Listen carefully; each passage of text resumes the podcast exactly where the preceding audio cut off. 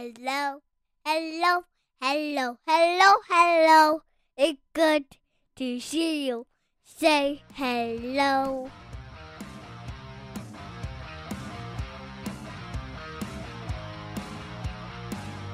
Welcome to the Huskies Hockey Podcast. This is Weldie sitting with Andrew uh, for another rousing episode. I'm sitting here, obviously, in St. Cloud. Uh, we got our first snowfall of the uh, of the year, official measurable snow, and I promise I will not bring up the 91 Halloween blizzard, other than saying that I won't bring it up. So I will hold so you to this that. will be this will be a blizzard free talk um at least i hope so because my uh, uh my kids are very excited to go trick-or-treating that's for sure Same here too. It was a nippy Yeah. 76 today and sunny Ooh. in Tucson, Yeah. Arizona, where, where I'm at. do you have to put on your flannel I I did have to bring a a little sweater. I didn't wear it. I just brought it because I thought it, it could have dropped below 70. But um, no, th- this this next couple months, i this is why I moved down here. I pay for it in the summertime when it's 110. yeah i was gonna say i don't know i don't know if i can go the other way with Yeah. it so i guess It all equals out. yeah um let's uh start out just uh st cloud state. Um let's start out with the women. Um obviously big um big weekend where they you know truly cement themselves as contenders for the top half of the wcha they needed six points. Um and they got six points in kind of two different games. I guess i don't know what your assessment's going to be on this but um friday a whole uh uh, her shutout streak ends about what 45 seconds or so into the into the game. Um just kind of a rising shot uh just beats her clean upper corner. Um maybe a little bit of a screen there but it was one that was a little bit of uncharacteristic.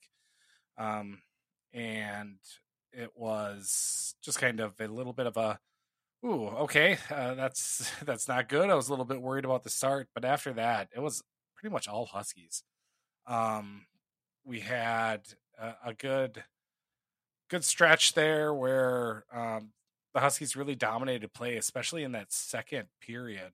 Uh it felt like um really they could do no wrong. I think they outshot them like 10 to 4 something like that. Just took them a little bit to kind of get their legs. Um grace Wolfe uh her second of the year um who i thought had a magnificent weekend. We'll talk to, about her also on on saturday's game as well um Emma Gentry obviously uh, did what Emma Gentry does. Taylor Lind. So the two injuries that um, were kind of handcuffing a little bit for the Huskies. Um, you know, back now back to full strength. Them back both on the score sheet. Um, Taylor Lind was on the power play. Emma Gentry with the assist, and Himmlerova with the second assist. So you got your goal scorers going on the on the uh, on the score sheet. Uh, Huskies were able to win three to one at a place that they've actually had a little bit of trouble winning um, over the last couple of years. So, um, scary start, but overall, um, they really hunkered down. Ended up outshooting them thirty-one to fourteen. Um, so it was uh, overall really good, really good. Um, I would say you know. 58 minutes for the, for the Huskies. What are your thoughts? Yeah, as you said, uh, unca- uncharacteristic of Ahola, the goal that she gave up. Eh, uncharacteristic because it, it that she gave up a goal, like period. But as you said, you know, no, the, the shutout streak has ended, but um, maybe a new one has started. I mean, she's at a 59 minute shutout streak now, if you put Yeah, it that way. There you go. Uh, Um, I wonder if it was uh, the Mick Hatton curse. Um, I, I think uh, the Rink Live had a nice little write up of her and her start to the season, and then sure enough, a minute in, boom, one behind her. Yep. So I think actually we can bring, uh, blame Mick Hatton I on think this that one. is accurate. But yeah, it was, as you said, very nice to get Gentry and Lind back into the action. Lind returning uh, last weekend uh, as well, but Gentry, this is the full first action for her in five games, and she looked the part of star player. Yeah. Um, you know that second goal, nice little, nice little score plus decking the the defender. just l- leveling the man. that's like, defender. that's like the best goal celebration I think I've seen. Because like I wish that was could be something that you could just do. That's like your coordinated celebration. It, You just it was score like- and then you go after somebody and deck them. she didn't even go after I know, anyone. but I'm just saying. she was just skating. So, and it was like it was it was like when Mario picks up the star and is flashing, and then this little Goomba of the Mankato player tries and just bounces right off. That's kind of what it looked like. Uh, Gentry picks it up It just beautifully goes five hole um, on the goal, and then yeah, just levels the player. I tweeted out the video of it if you want to go Nice. back and check it out at more clappers. Uh, but uh, it was pretty funny to watch. I I've, I probably watched it dozens of times. Laugh every time. Yeah, and I thought that the Huskies in this game, I, I was, I, I don't know if you're going to go to the extent of the second game was not as impressive for you as the first game because you made, kind of made it seem like it was two different games. I still thought throughout the weekend the Huskies were the better team. I know the, the Saturday game was tighter in terms of shots and possession Correct, and, and these kind of things. I, I just never really got the. I, I was never quite scared with Mankato. They, they were a, a weird team. I thought definitely not a terrible team, but not a necessarily good team either. Their, their goalies were good, kept them in the game. Several good saves. They they did a rotation as well, uh, so one goalie got each game. This weekend, Barbaro and um, Fauché, and I thought they both made some key saves. The games I think probably should have been a little bit uh, a lot more lopsided in terms of the Huskies' favor on the scoreboard because I do think that they outplayed them to a greater extent than a pair of two goal wins would suggest. Uh, but you know, we're talking about last weekend in the icebreaker. Uh, obviously, a great performance, not giving up any goals, uh, but a, a, slight concern as far as um, the amount of penalties you're taking. Obviously, the the physicality of this team is is a trademark of Idalski, and but that comes at a cost of of racking up some penalties. On Friday, they were able to limit that pretty well. Like just two penalties taken during the entire game. One of them was very late, the last minute or so of the game. Uh, Saturday, they got in a little bit more penalty trouble, and I think that maybe contributed to the um, more equal uh, shot advantage and and chances that Ma- Mankato was able to generate. But I thought the Friday game is a, a recipe that St. Cloud's going to want to use going forward, especially against the part of the schedule here, as as we're going to preview here in a little bit, starts to really ramp up with Wisconsin next Mhm. weekend. But if we can have games where your goalie goaltenders are solid, I mean, it's it's we're getting to the point where we're kind of getting spoiled by oh, Ahola gave up one goal, but still, uh, and she wasn't overly tested in this game, but we can expect we've come to expect a, a stellar performance from the goaltenders uh, and the defense as well. And if we can get the usual suspects to contribute offensively, uh, namely with Gentry and Lind and Himlarova, as you mentioned, all sort of factoring in on, on the points on Friday, that seems to be a perfect recipe for this team to compete against the upper echelon. Saturday game, again, leaving a little bit to be desired there if we want to move into that because all the offense was generated from the point uh, in in the Saturday game. Um, I thought a great weekend by both Ross and Wolfe, who were the two goal scorers. I thought even if they hadn't scored, they would have been sort of my one A and one B for the weekend. I'm going to give it to Ross um, because I mentioned her last week as well. I know Wolfe, Yeah, Wolfe scored both games. Ross has been kind of a stud. I I really I, I think she's the best defenseman they have, and that first goal on Saturday were just kind of roofs a shot from the high slot. I thought was really impressive. Um, but two nothing, it, it was a fairly even game in terms of possession. I think a lot of that was the fact that St. Cloud got in a little bit of penalty, penalty trouble. Chobak, I mean, okay, so Hola gives up a goal. Like she's, I guess, relegated to the number two status now that Chobak's on a longer shutout streak, uh, two plus games now. Um, uh, yeah, dating back to the Gopher game, I suppose.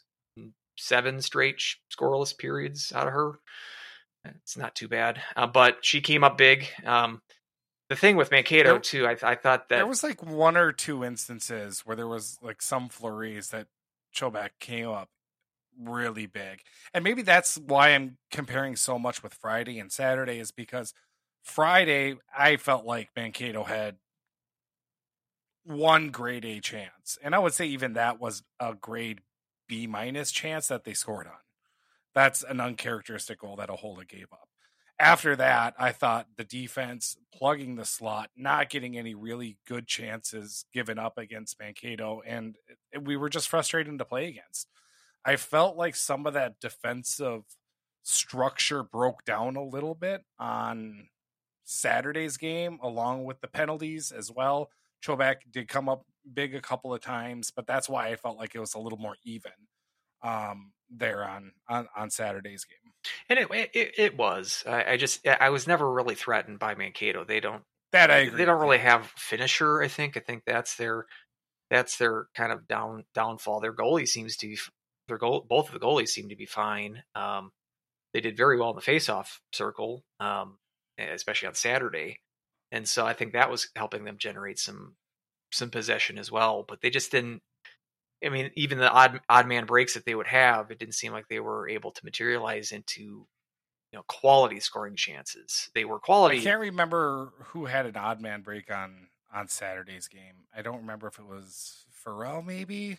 She had a couple. Somebody I mean, had like Lind had a was- great had a great chance. I thought she that was a great save Um, by the by the goaltender to Fauché like stuck her leg out, and I mean that was I I was ready to celebrate a goal at that time. Dude, that was going to be a pretty so. goal, and it would have been especially nice seeing it coming from Linda.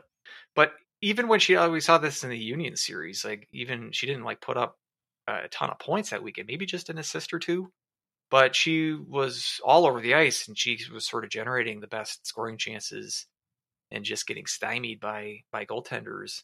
Um, if she can kind of work out, you know, just that last little get, getting the puck in the net. She's doing everything it needs to be except scoring at this point. Unless she did Mhm. obviously score on Friday, but uh, she seems like so close. Like you, we get a couple of these pop in, she might kind of really pop off here. Uh, and so I'm excited to see if that if that can materialize. And Gentry, like I said, anytime I, I was almost if we are going to do player of the weekend, I am going to go with Ross, but I was almost compelled to do Gentry, Gentry as well because I thought she was the best, the most skilled player, the most skilled player on both teams this weekend. Just whenever she had the puck, it was very noticeable. She's got a presence about her. I mean, it just merely is the size advantage that she does have, but um, it's really exciting to see her generate generate scoring chances really kind of out of out of nothing. Uh, she can Out of nothing, take the yeah. puck in the in the neutral zone and create a, a quality chance coming back just based on her skill and her speed. Um, so it's that's really nice to see. So I would have, I mean, again, I would have loved to see more than five goals on the weekend combined. Um, and I think you had the opportunities to cash in more often. It's just uh, lacking some finishing touch right now, and and that's a little worrisome coming into the heart of the schedule here. But as Mhm. we said, we were going to be disappointed with anything less than six points this weekend. Job job done uh, in Done. in that in that realm. Um, and, and and even though we would like to see more goals scored, that, that's not really the makeup of this team. We've got we've got people who can put the puck in the net, but I mean there will be times when Gentry's going to be held off the score sheet, and and I think some of the younger people are are starting to pick it up and starting to starting to get there, but at the same time, Idalski's going to be a hardworking, physical, well positioned, structured type of team, and that's how you're going to beat. Um, that's how you're going to beat teams. So we're not going to be the flashy Wisconsins that can put up six, seven goals a game very often. probably not going to be in a position to to play a six to five game against Ohio State or Minnesota as we saw this past Mhm. weekend. I don't know if you caught any of those games. I thought, well, both games were great, but I thought particularly that Saturday high scoring affair. Uh, those, yeah. That, so that was an entertaining game, but it's just like a, a level of a level of skill that I don't think St. Cloud is quite there. But with this defense and goaltending core, you don't need to score six goals a game to win games. Uh, you, you, the formula, as we said, is is there. It's just again, maybe we're just being spoiled here, but feels like to me you got to score more than two goals to beat a team like Wisconsin. Uh, and Yeah. I don't know if we can we want to transition to that. I gave I gave my pile for Dale Ross. I don't know if you were agreeing uh, using the uh, the sounder there, or if you had someone else in mind. Um, I was actually uh, going to go with uh, Grace Wolfe. Um, It's kind of between those two. I thought for me, Ross Yeah, has just been more impressive throughout the the year. She's like been close to getting a pile before. That's why I'm gonna I'm gonna give her the Pacino um, and sort of lump it in as a Sentiment- lump it in as a season long award. But Wolfe Wolfe was excellent this weekend as well. Yeah, I think just kind of the difference. I think like I think Ross maybe has like a little bit more poise um out there with the puck, and I think it's a little bit more noticeable in the breakout scenarios. Wolfe is strong, obviously, as well, um, and um, I'm going to give her that uh, player um, of of the weekend as uh, for me. Um, obviously, Gentry did what Gentry does, um, so she was I have a feeling she's going to be Powell many times here uh, throughout the rest of the year. So I'm going to give it to give it to Wolfe this time. Um, but I think she definitely deserved it already. You know, with uh, three goals here on the season, only had two all of last year. I think she's really taken another step um, a- as a junior here, and I'm really excited to see kind of continue to see her grow. And not only that, but the rest of this uh, defensive core too, um, as they've been able to really uh, stymie some of those uh, players. Um, Wolfe and Millwater, Millwater, um, I think we've talked about as well in the past. Really, that you know, stay-at-home type defenseman as well. So I think all of the defenseman pairings really complement each other on this team.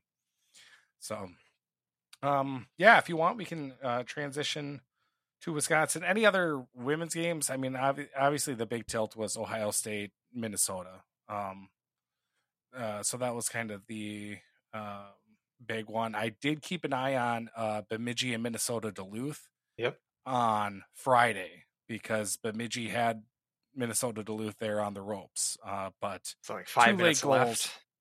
yeah, two late goals by Minnesota Duluth, and they were able to sneak out with a two to one victory. I believe That that Thompson that um, Bemidji has for in- in net uh, is very good. I mean, Bemidji's still looking for their first win, but they were keeping.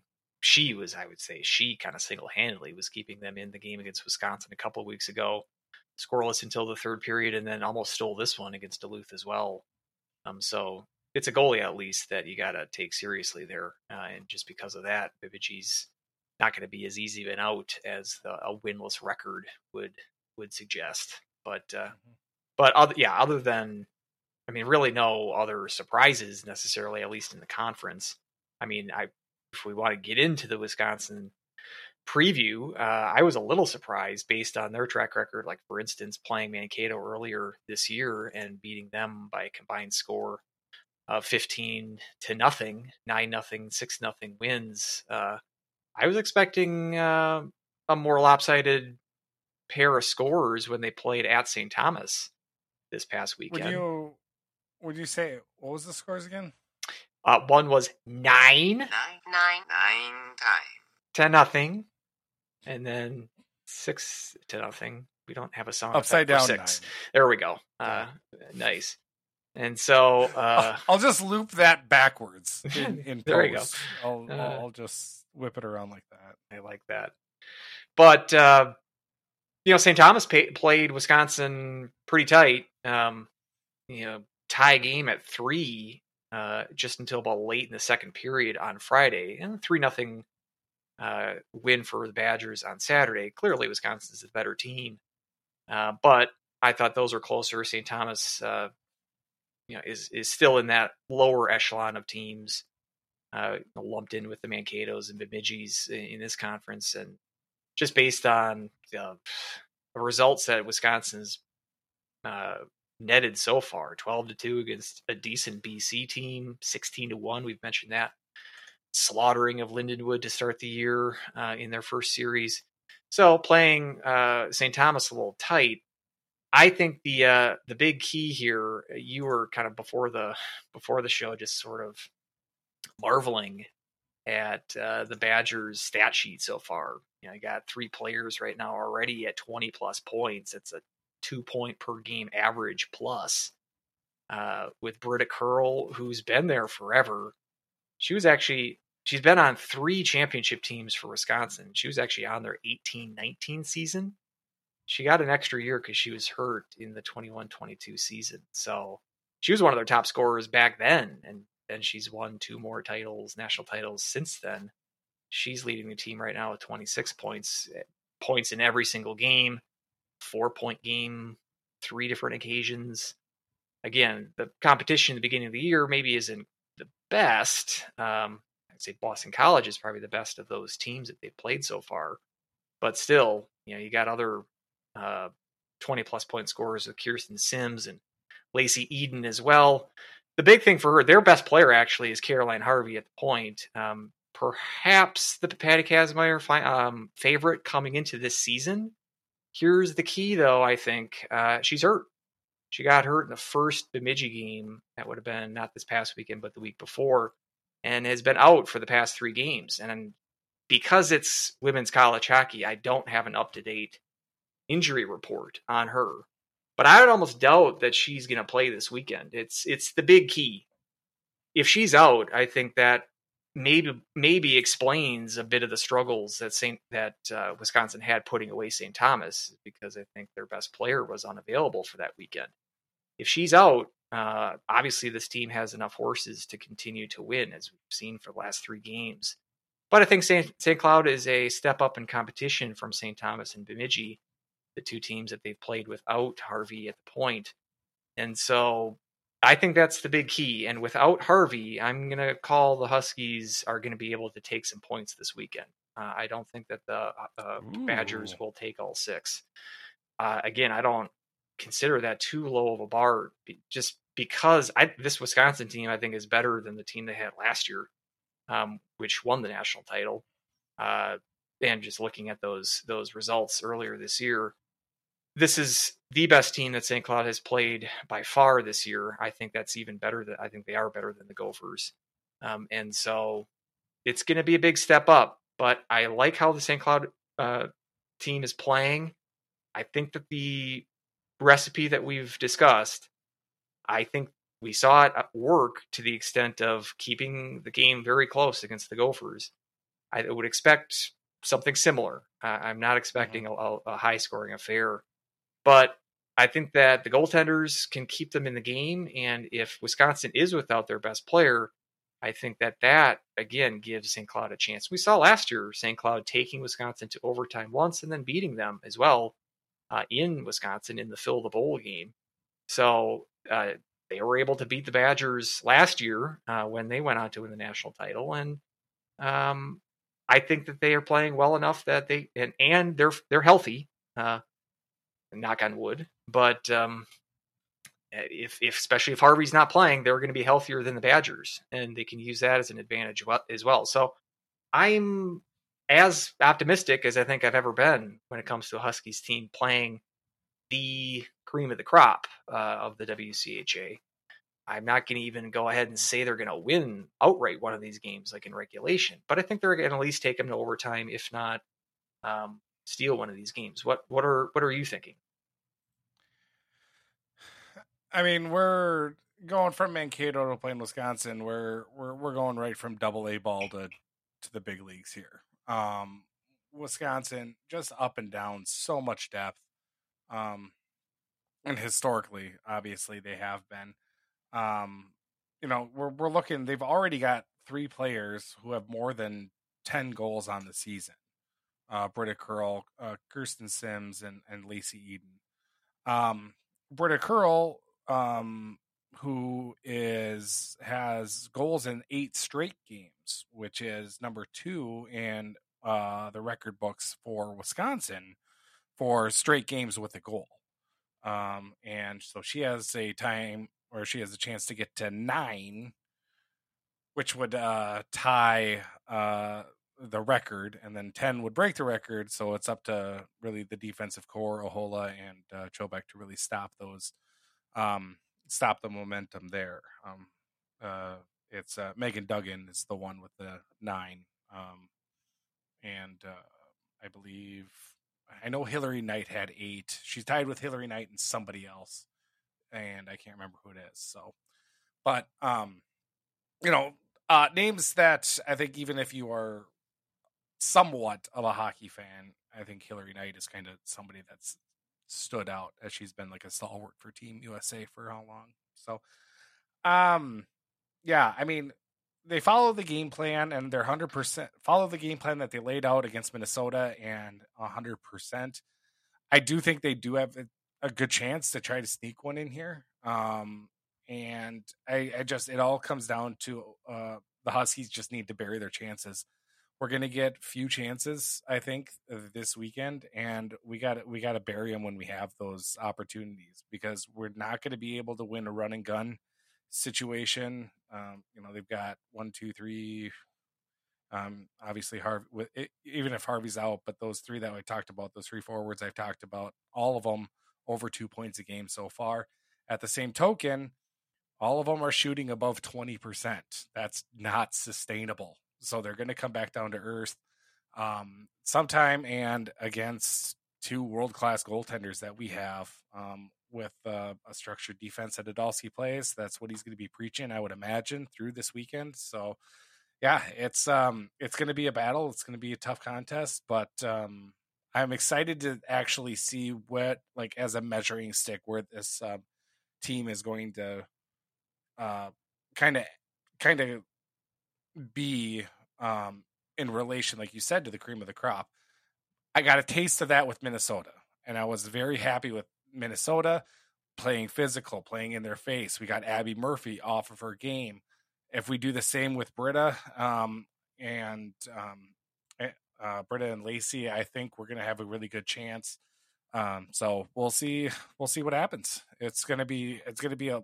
It's gonna be a lot of entertaining hockey, though. Um, that's for sure. So if you have a do, if you do have a chance, I mean, ten bucks to go to a game, and it's gonna be world class players on the ice. So so head on down. I'll probably be there on Saturday. So I'm not sure if it's still the case. I know when I was had season tickets for the men's team, you could get in for the women's games for free if you were a season ticket holder. I'm not sure if that's still the case, but perhaps one of our listeners can correct us if I'm if, if that still is the case or not. Obviously, I've been gotten had the season tickets for six seven years now, but uh, check it out even even at full price. It's definitely going to be worth it. Um, similar to the Huskies, and kids kids are free. There you go. So I mean, that's why it's really easy for me with a family of five. And I've learned that I could just give Luke just a box of popcorn and he'll just sit and just chomp on that all day. We got three o'clock game on Friday, one o'clock game on Saturday. I mean, if you can swing it, make a double header out of it. Men's team at night, women's team in the mor- in the afternoon. Mm. Um, it's in the morning for me actually on Saturday, but uh, make a full day out of it. Get the get the coffee on. That's right. My my correct. My wife got uh, a mocha maker from Aldi. It was like ten bucks. She made me espresso on I can't remember what day it was. Saturday, I think. Oh man, it was so good. So I mean that Perfect. ten dollar little pot and the espresso like that probably is gonna save me hundreds of dollars in potential Starbucks drinks. You know, so uh, it's excellent. So Basically, have the coffee on there, Andrew. I will do that. Uh, yeah. So this should be a I don't know interesting weekend. It looks like the Badgers are similar to the Huskies, doing a goaltending rotation, a split five games each, five starts each for Ava McNaughton and Jane Gervais. Uh, the team as a whole, they've also given a, a, third string goalie some action. I'm guessing in that 16 to one game as like mop up duty. Oh no, it was one of the Bemidji games. She got some. Uh, she got some time. She got some third period time in the in the third period of an eight to eight to one game. But combined, they've given up ten goals and they played ten games. So one goal a game uh, that they've averaged giving up. Again, this uh, competition that they played isn't necessarily um, fantastic, Good. but uh, you know they really haven't. I mean, they, they, the two series for conference play have, have been against two of the bottom feeders. So if maybe one vulnerability for this team is that they really haven't been tested too much. I think BC's okay. Um, and they slaughtered them at least in, in 12 to 2 game. But um, I think the Huskies are a little bit more seasoned. They have some some bigger games under their belt. The, the Gopher game, I think you can count the Northeastern game as well, uh, which is just you know recently um, it's recent history for this team. So I think the Huskies will certainly not be under under uh, prepared for this game. Whereas I think Wisconsin, they might be kind of coasting along here, not think, thinking that everything's going to go pretty easy for them this year. And eh, maybe the Huskies can can spring on on that vulnerability. Let's let's hope to see it. I said, I'm and um, well, I was just gonna say, um, as we're talking about like gauntlets, um, you know, you know, for St. Cloud starting to ramp up competition. I mean, right now Wisconsin's going to be kind of right in the thick of it here, starting with St. Cloud State. At St. Cloud yeah. State, they go to Ohio State, home against Minnesota Duluth, and then at Minnesota. So that is kind of quite the stretch there of. Uh, Think about this league. It, that gauntlet always always arrives. It always sometime. comes around. it's at yeah. some point in the season you're gonna have to go through it, no matter who you are. And so yeah, well, I think it's it's difficult at this time of the year. I mean, Wisconsin is undefeated, whereas like Ohio State has a loss uh, when they lost to Colgate earlier. Um, obviously, Minnesota has a couple of losses now that Ohio State beat them twice, albeit one in overtime. Um, so I mean, Wisconsin's the got the best record here, but obviously the, the strength of the schedule is a little different. It's really going to be uh, interesting to see how it shakes out with how this the top half of this conference shakes out. how good is Wisconsin? Are they are they still the team to beat? Or I mean, I I, I thought coming into the year that Ohio State was. I still think they were the better team last year, even though Wisconsin was able to beat them in the championship game. So we'll see. I mean, we can only figure that out once they start playing each other. And so, but this is going to be a, a, a big test for Wisconsin uh, as well, obviously for the Huskies. And I'm saying I'm going as far to say they're they're going to get points, or are you going to go on the record and and call uh, some points gathered this weekend for for St. Cloud, or are you? Oh uh, no, I really want to. I really want to. Um, and you make up some good. Um, make up. No, you make. It's just all. It's all in my head. It's all imaginary. Yeah, I mean, you got some good points, and also the fact that their shooting percentage on those top three scores are it's so high, and it's just eh, it, that that's gonna that's gonna come down, um, and it's uh it might be a good weekend uh, for that to happen, but I do expect it to be, you know, um, kind of closer games, maybe um, uh, two nothing three nothing, maybe even three to one, something along those lines. But I think still Wisconsin will outshoot heavily. But I think um, St. Cloud's going to do do a really good job of uh, eliminating some of those uh, grade A chances. But I think they'll um, I think they'll frustrate Wisconsin a little bit. But in, in the end, I think there's just too much depth and firepower Wisconsin. So yeah. I hope I'm wrong. Um, St. Cloud also um, in the third period um, continues to really lock it down um, late in games. Uh, they've outscored their opponents ten to one so far in the season in the third period, and that one goal given up was that empty netter against right. Minnesota. So, um, so uh, we'll see. I, am I'm, I'm really excited to see what this team can do, and and uh, hopefully we can really make our mark on the on the on the you know really on the national scene with uh, um, with Wisconsin coming to town. Indeed. Let's hope uh, Caroline Harvey doesn't make the trip, and that way St. Cloud can. Uh, if she doesn't, if she doesn't play, St. Cloud's going to win a game. They're gonna, they're gonna at least win. They're going to get at least three points. All right. If she doesn't, I'll go under three, but more than zero. Save the audio. Over the point five. Correct. So perfect. Um, we can switch over to the men's. Um, kind of whip around the league before we get into the St. Cloud State um, uh, talk. If we don't want to just keep on Wisconsin, I guess, um, as they were really the talk after they swept uh, at Mariucci, uh, swept the Gophers, and uh, just, I mean, I guess you can't really. I, I don't know. I feel the turnaround that Hastings has done in a half a season has been remarkable.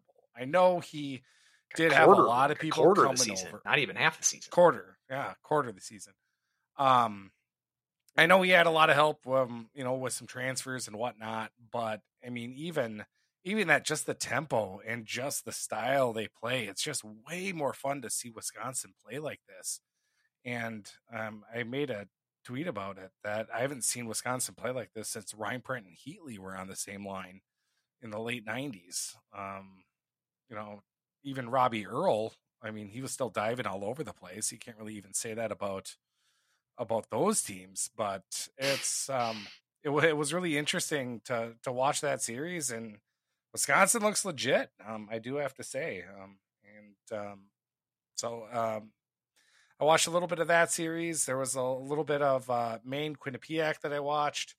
You know, these off weekends are great cuz I was able to kind of flip around um with um all of the streaming services uh, that I was able to have. Saw some Augustana play. Mhm. Um, they were the talk also of the nation with a tie to Denver and then um, a win against Colorado College, who for a while was the only undefeated team that wasn't an Ivy, um, which I wouldn't have pegged at all. So that was kind of an interesting story too. I tweeted this out. It's going to be a weird year for the pairwise. I think it's going to be. I think we're all going to be able. Any team can kind of go back at the end of the year and just pick up one, uh, one maybe even one or two games that they can flip that would maybe even move them up four or five positions. Just think, I think everything is just kind of crammed in there with a lot of teams. There's a lot of depth out there, a lot of parity, and it's going to make for a really bizarre season. I think. Yeah, it's it's uh it has been a, a weird start to this year. Feels like we we say it every year in October. Oh, the parody, the parody. Maybe it's overdone at this point, but I mean, it's true. It's uh, you know we'll get into the the bit this week where we're picking the field, the way too early predictions of the of the 16 team field for the men. We're also going to do a, a pick the field for the women's team, well, the women's tournament as well. But uh, at least for the men's side, uh, the women's side was a little easier for me to predict um, because I don't think there is as much parity as we've seen on the men's side, uh, not just this year, but in the last, I don't know, several years. Um, and Pretty much on the women's side, I was like, okay, I got to make five WCHA teams get in. it's kind of how I was. I had, yeah, that was my big thing is if, if it's going to be five, five WCHA and just three ECAC or four and four. Yep. I ended up going four. and right. four. Let's, we can get back to that if we're getting ahead of We'll ourselves. put a pin in it. But yeah, the Augustana results was probably the biggest shocker. You see who got the game time goal against Denver there in the last minute. None other than Chase Brand, Chase our Brand, yep. favorite extra attacker on the power play in the last minute of a game. But uh, and he also had a chance in overtime. He had like a two on one golden opportunity. I don't think he got a shot off. So you live and die with the the Chase Brand experience. Um, but I mean, you'd like to think, oh yeah, Denver just they they just took them lightly. Well, I mean, they got out to a three nothing lead. it's, not like they sort of were underselling them at the start of the game. But credit to uh, Augustana, they just never they never gave up and were always sort of in it, even after Denver takes Which two goal leads after after they get claw claw back to three to two. It's four to two, and and then which I I don't get, and maybe I should just do more research. But like, so Augustana, they're they are part of the CCHA, but not yet. Are they not an official member? Not until next year, or like I don't know if like, the how- if, if official I don't get this. if there was an official term for it. I would have. I would, I, am going to go with they're an affiliate member Friends- or an associate friends with member. benefits, like they they're not ready to make that commitment yet, so they're just fooling around. They're technic. I mean, but I don't know if they're technically an independent. They're only playing 16 games versus CCHA teams. And if you look, if we're going to believe CHN, I'm not sure if we should, but if you look on all the all the games they play against CCHA teams. Woden's teams, listening, so I be know. careful. uh, I need I need a Woden's listening. Like we need some kind of uh But if you look on them, uh, on as their they schedule, don't have the Lindenwood box score up yet, by the way. So I don't even know if the stats are accurate for the women's games. yeah, that's true. But if you look on all their their uh, on their schedule, all the games they play against CCHA teams are still listed as non-conference. non-conference. Every one of their games is non-conference. I, I, I would assume it's because it'd be pretty damn hard to win conference by playing ten fewer games than everybody else does. Considering If this league, though, league, that's if there's any league that it could happen, it'd be the CCHA. and they're two and zero against CCHA teams so far this year. Uh, so it's But like, doesn't CHN have the standings? Don't they have Augustana in the CCHA? well, they're not going to be playing in the playoffs in the CCHA playoffs. We know that they are they are eligible for the NCAA tournament. Uh, whereas where to make that more this? confusing, St. Thomas is eligible for the CCHA tournament, but are not eligible for the NCAA tournament. And it's classic NCAA stupidity where St. Thomas has to pay a five year ineligible period penalty for jumping two classes from D3 to D1. Whereas Augustana doesn't have to wait because they only jumped from D2 to D1. That makes sense. Uh, let me know how that makes sense because I really don't know how that makes sense. especially because St. Thomas made the jump in all sports. So it, I don't know, it just doesn't make I, sense. if I'm gonna guess, because they always they D two hockey does not exist, yeah, so I would assume you're able to move up from D two to D one, um, because of that. Like you don't, they they consider D two and D one hockey to be somewhat one and the same. Uh, again, that I'm not saying that I'm not saying that to clear things up as if that makes sense, but because there is a it doesn't. D3 hockey and there's not a D2, I think jumping all the way up. I just think people kind of looked at St. Thomas and, you know, eh, kind of rich kids that are winning these games by 80 points playing football in D3. Just m- move on to D1, but you got to wait five years until anything counts. I think is I think it was just some anti-elitism, which I'm kind of for. So, but yeah, so they're so Augustana. power to the working class. Suck it, Tommies. So Take I your high tuition and I'm not really sure. Well, and I mean Augustana, I'm, I'm assuming they're like a, a private, a religious uh, affiliated school. So I don't know how how well how far we should go with the working man blue collar motif with Augustana, but um, they, yeah they're their little brother in comparison, I suppose, to St. Thomas. We'll, we'll find out. They get to play each other um, uh, later this this year. Is uh, with this CCHA's quasi conference schedule that Augustana was granted to play. But yeah, and then they go into CC and and win that game as well. I mean, obviously, congratulations to uh, Raboin. It's good to see him. Uh, you know, he's taken right to head coaching position at the at the D1 level. It's going to be really interesting how this shakes out. Like I didn't think that it was possible to have like a Golden Knights situation in college hockey where it's like, oh, team can just pluck all these guys out of the transfer portal and just immediately become competitive. Because we can point to a lot of other programs that that wasn't the case. I mean, St. Thomas, they had this, they had the uh, transfer portal to their disposal, and they translated that into three wins in their first D1 season. Uh, Stonehill uh, doesn't really look like a, a, a D1 team at all, uh, and they had the ability to use the transfer portal. Same with like Long Island, uh, Alaska. Alaska Anchorage actually looks fairly decent too at 500. Um, but their first year last year, coming back from the dead, uh, certainly was not uh, a successful season up there in terms of wins and losses. So I'm not chalking it up to it's all about the, the transfer portal. And it's not like when even St. Cloud lost Brand and Zemer uh, that we thought those were huge losses. I know you were a big Zemer guy. You were much more a Zemer guy than I was yeah. and I'm not going to go so far as to say like, "Ooh, Chase Brand, we really miss him." Um, I mean, I, he was a he's a fine player. I I think that he's kind of a jag, as you say, kind of a just Yeah. another guy. Um, so I'm guy. not sure that I'm going to go as quickly to, to to express regret over losing him. But you know, just congratulations. I'm I- I'm still not quite sold on them, but seeing as how bad the CCHA is, what was our, our preseason prediction with the uh, KVSC guys? Over eight wins. That seems. uh, we- We might modify that bet to see they might have a winning record based on the the schedule they play the rest of the year.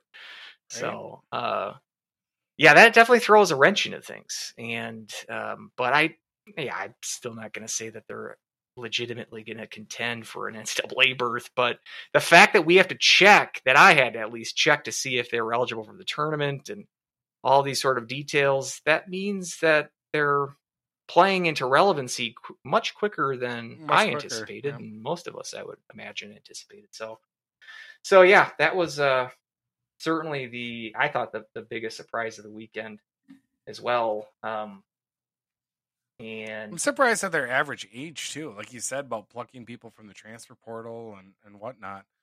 Um, Augustana average age of 22. one of the older is- teams. Yeah, one of the older teams, tied for eighth. Well, and it's interesting that you brought up Wisconsin because I would have thought with this new with this quick start, it's like, oh, okay, so Hastings decides to bring over some of his veterans from Mankato, and and he's always kind of been a guy that's um, feasted on sort of older recruits, and that hey, maybe him bringing some older an older team into the baby young Big Ten, maybe he's going to expose a sort of advantage. Um, but that's not the case uh, based on the numbers. He's got the second youngest team in the Big Ten, uh, in fact, and I do think they're for real. Um, you look at the score sheet too; it's it's he's getting contributions from the Mankato transfer. Silye, Fitzgerald, and Simon Tassy didn't really do much for him last year points wise. He's off to a much better start this year for the Badgers than he ever did uh, in uh, Mankato. Uh, but their top scorers are all Granato guys. Um, it's uh, I always love saying this name because I mentioned it last year. Mathieu De St. Phalle is their leading scorer right now, uh, and this Dexheimer from the point is is having a good start for them, and even some recruits of Granato's um, have contributed some big some key ways for them. Their goaltender is this Kyle McClellan. He's gotten every minute for them. He was the Mercyhurst transfer. The Huskies saw him last year in the the, the close game that they played against the Badgers. Um, I'm not sure if Jared Moe is still there, but he hasn't. If he is, he hasn't seen any action yet because McClellan has played excellent for the Badgers so far. Um, and I, yeah, it's, I think that they're for real. Um, spoiler alert: I have them in the field, uh, in, in in the NCAA field for our segment coming up. We'll get to see a little bit more about what this team can show based on playing Michigan next weekend. Michigan coming off a, a tough, kind of a grinded out weekend um, against Lindenwood, uh, winning a couple of games, a couple of squeakers against the Lions at, at nine to one and ten to one. Um, so we'll see. Uh, that should be a, a nice early season Big Ten tilt. Um, see if Wisconsin can can keep it up. But but yeah, you know, we we still, we, as you mentioned, Maine was able to win a game uh, against Quinnipiac. Uh, New Hampshire's continuing their winning ways early in the season, um, and yeah, I mean, God, so in conference in the NCHC, Cornell sweeping Duluth. Duluth kind of looking lust, lustless, lustless, listless. They didn't have any lust or I've list. Uh, and either way, one goal on the weekend and stymied by a, a pretty potent Cornell defense. And so being swept there. Um, but the rest of the results for the conference, I mean, other than the Augustana result, um, Augustana winning the uh, Colorado Icebreaker, uh, the unofficial Winning the Colorado Gold Pan. But uh, yeah, and then you saw Ohio State tie and beat Omaha. Um, I will say I, I caught a little bit of that. Um, Omaha decided to upgrade in the uh, play-by-play department, and uh, Mhm. they're actually not bad. The the new guy's not bad. I'm going to put them out. I think they're officially out of the cellar in terms of um, NCHC streams, NCHC.TV streams. Yeah, Um, I agree. Their video was fine, and I thought the play-by-play guy was was decent. Um, I think Miami's now at the bottom. I think I, I think you're right. But Yep. on the ice, Miami looks to be pretty good, at least so That's, far. Uh, yeah, if we want to get into the preview, um, or if you got a couple more, because I did want to kind of bring up uh, Miami since they are on a five-game unbeaten streak, um, and only one loss on the season, and that uh, happened in overtime. So that was a three goal lead it that they had in the third period too that they coughed up. So yeah. um, Ferris F and State, extra attacker, 20 seconds left, able to tie it up, and then the three on three um, with uh, goal let up with about 30 seconds left to go in the game. So clown hockey lost there, uh, but it's uh, you know I was thinking Miami was going to be a bounce back weekend, but um, you know they're they've been playing some really good hockey um, lately. So it's uh, I think this Miami is actually going to be maybe a little bit tougher of a test that I originally assumed it would be. And maybe I'm saying that also because my pessimism is a little bit higher for the Huskies, um, you know, with our performance so far. And again, who knows if those two games go the other way that went into overtime in that clown hockey? I don't know. But it's, um, you know, St. Cloud, uh, the men's team really has a chance to get kind of uh, their heads, you know, kind of back on straight. And, uh, but it's going to be a little bit of a tougher test here than I originally thought it would be. Yeah, I agree. It's uh, I mean the big shocker for me for Miami is they're able to score some goals. I, I don't Yeah. think that the competition has been great. I think Arizona State's decent. Spoiler alert on that one. Um, but Ferris F and State, Canisius, uh, uh, not great, Bob. Not But, great, um, Bob. even there, like that first Canisius game, Miami was outshot in that game. Uh, and I'll remind you, so that four one and one to start this year, uh, and people are thinking, oh, you know, maybe they're not as bad as we all thought. Last year, uh, their record after six games, four one and one. So, and against two of the same teams, they also played Ferris, F State, and Canisius to start the year, and they also played Lowell, uh, split out there um, in October as well. And so their best play uh, in the last couple of years, really in the Bergeron era, has been in the non-conference or early season uh, stretch of the schedule. When they get into the NCHC portion of the of the slate, uh, that's when things typically um, kind of go go downhill for the Red Hawks. But it's a team. I'm again. I, I don't put anything above St. Cloud at this point. Like uh, there's really no team that I'm thinking is just well. We got to chalk that up to two easy wins. Even if they play Stonehill, I'm still thinking. Uh, well, them. I don't know about them probably, but uh, this Miami though. Like I said, they're they're able to score a little bit more, and their goaltender, uh, you know, losing Pearson to North Dakota, um, figuring that was going to be a big uh, hole for them to fill. But this Logan Neaton, who's uh, his heir apparent, played every minute so far for Miami this year, and he's got a 920 save, you know, two and a half goals against. Um, he certainly has been up to the task. Um, so um, a goaltender that I don't believe St. Cloud has seen. Actually, they might have seen them in one of those uh, eleven to one games a couple years ago. Remember those at the Herb? It's like Mm. eleven to one, eight nothing, I think. Uh, Heaton or Neaton, I'm sorry, uh, he may have gotten some some token action. No, he didn't because I remember I remember. Pearson got every single minute that that weekend. So maybe they have not seen Logan Neaton Nope. so far. I just looked, uh, Okay. it looks like they haven't. okay. So you got a new goaltender. And I think actually it's because maybe he was injured or had the flu or something that he something wasn't like that. available, which is why Pearson was hung out to dry and just took it in the chin that weekend.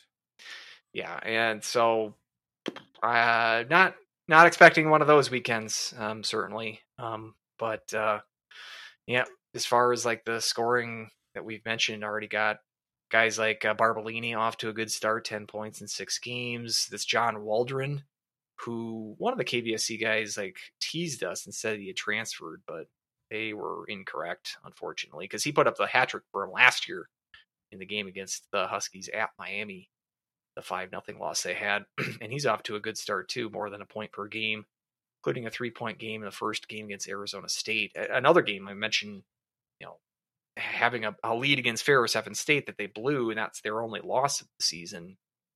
Mentioned that the Arizona State Friday game, that's like a game where Miami was down three goals in the third period and were able to tie it with a late last minute goal and then win in overtime. And then gut out a tie in the Saturday game, one to one. That's the only game this year that Miami's failed to get four goals in. And so, um, and other than the the two sort of blips against Ferris and and ASU, they've been limiting the uh, the opponents to no more than two goals a game as well. So, I still don't think this is a great team. They'd still be my pick for eighth in the conference based on um, winning games in October against Ferris and Canisius uh, aren't as impressive as facing, you know, the traditional powers of this conference. But um, I'm not even sure if I'd still pick them to be a double digit win team this year. But I just based on how St. Cloud's playing, I'm not putting anything uh, above them at this point, and I, I'm just more I'm more wanting St. Cloud to impress me in two games, two nights a weekend.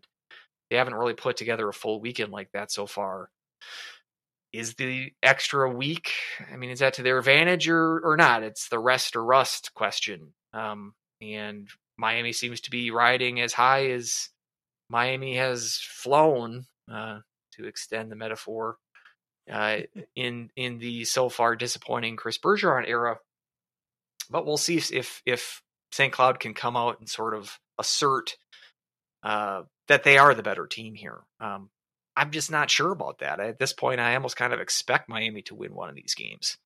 It's just that's where I'm at with this this Huskies team. I, do, tell me, I mean, maybe I have I have the more optimism with the, the Huskies women's team. Do you have more optimism when it comes to the men's team? Do you think that they're gonna uh, take care of business here and sweep? I I do think so. I think I think this is kind of I think the bye weekend kind of came at the right time, and I think this is the the chance to really kind of get things straightened out and on the right track and kind of have that bounce back.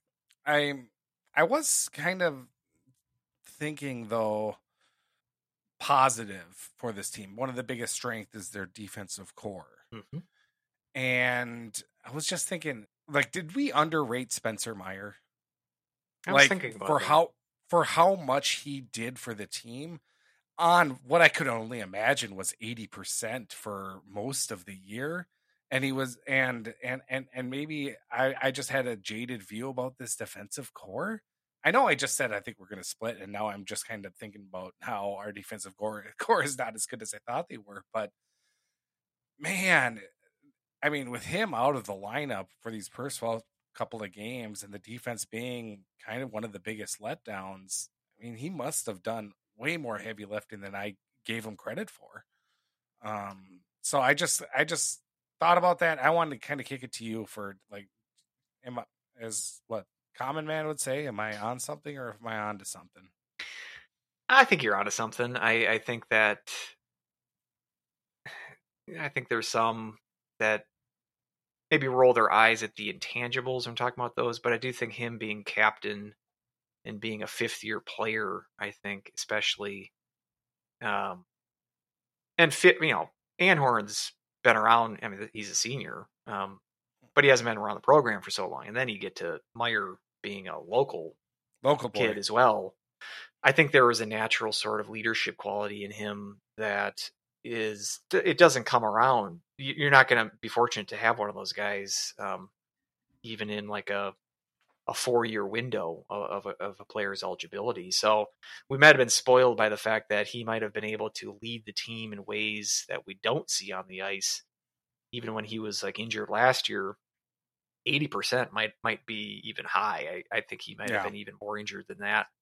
He was certainly playing injured towards the end of the season, and he had missed about a month in November-ish or so I, he might have been like 60 70% healthy at the end there and he but i think that players are able to sense that and sense they that resonate guys, with yeah, that yeah and, and that can sort of jumpstart a team more than any sort of on ice production can or you know play you know, hockey play uh, can do and so it, but those things are impossible to quantify Mhm. and there's really no wrong answer. It's unfalsifiable. So I, I understand how that might be un- correlation or causation.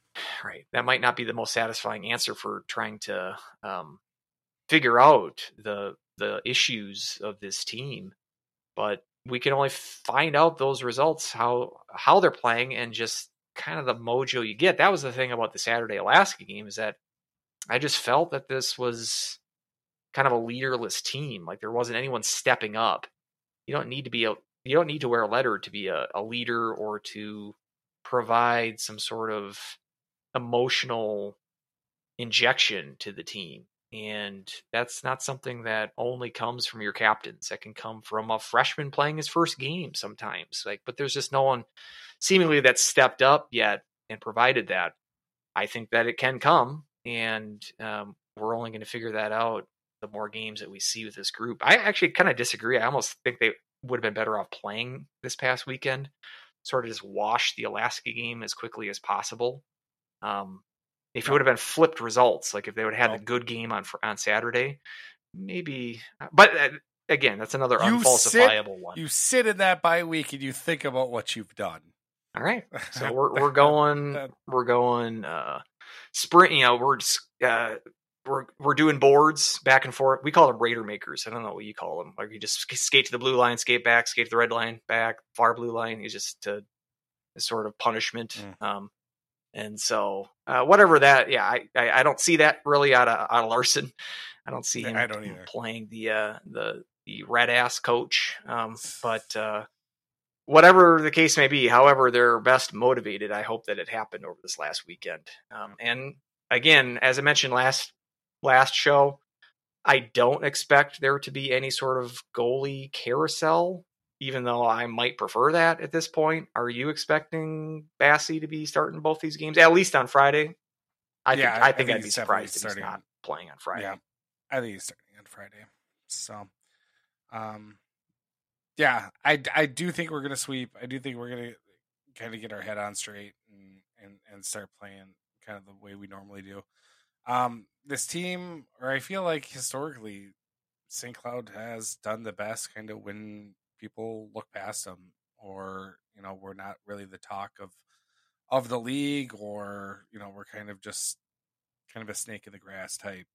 They've uh, done a very good job getting to that level so far this year. We're we're we're we're right down there. So, um, yeah, let's uh let's switch over to our pairwise prediction. Um, do you want to go with uh uh our? I can't believe. By the way, this is all your idea. I am a firm believer of not even looking to the pairwise. Oh, I didn't until look at the pairwise. January.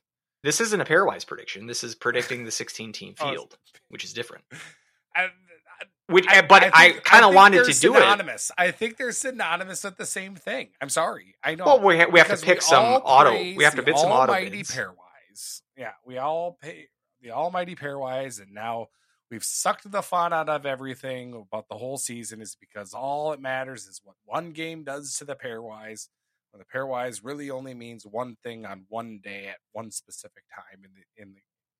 But anyway, Well, I like it. is when we do it in, in January, we will have at that point the benefit of looking at a not clownish pairwise, which will dictate a lot of our predictions.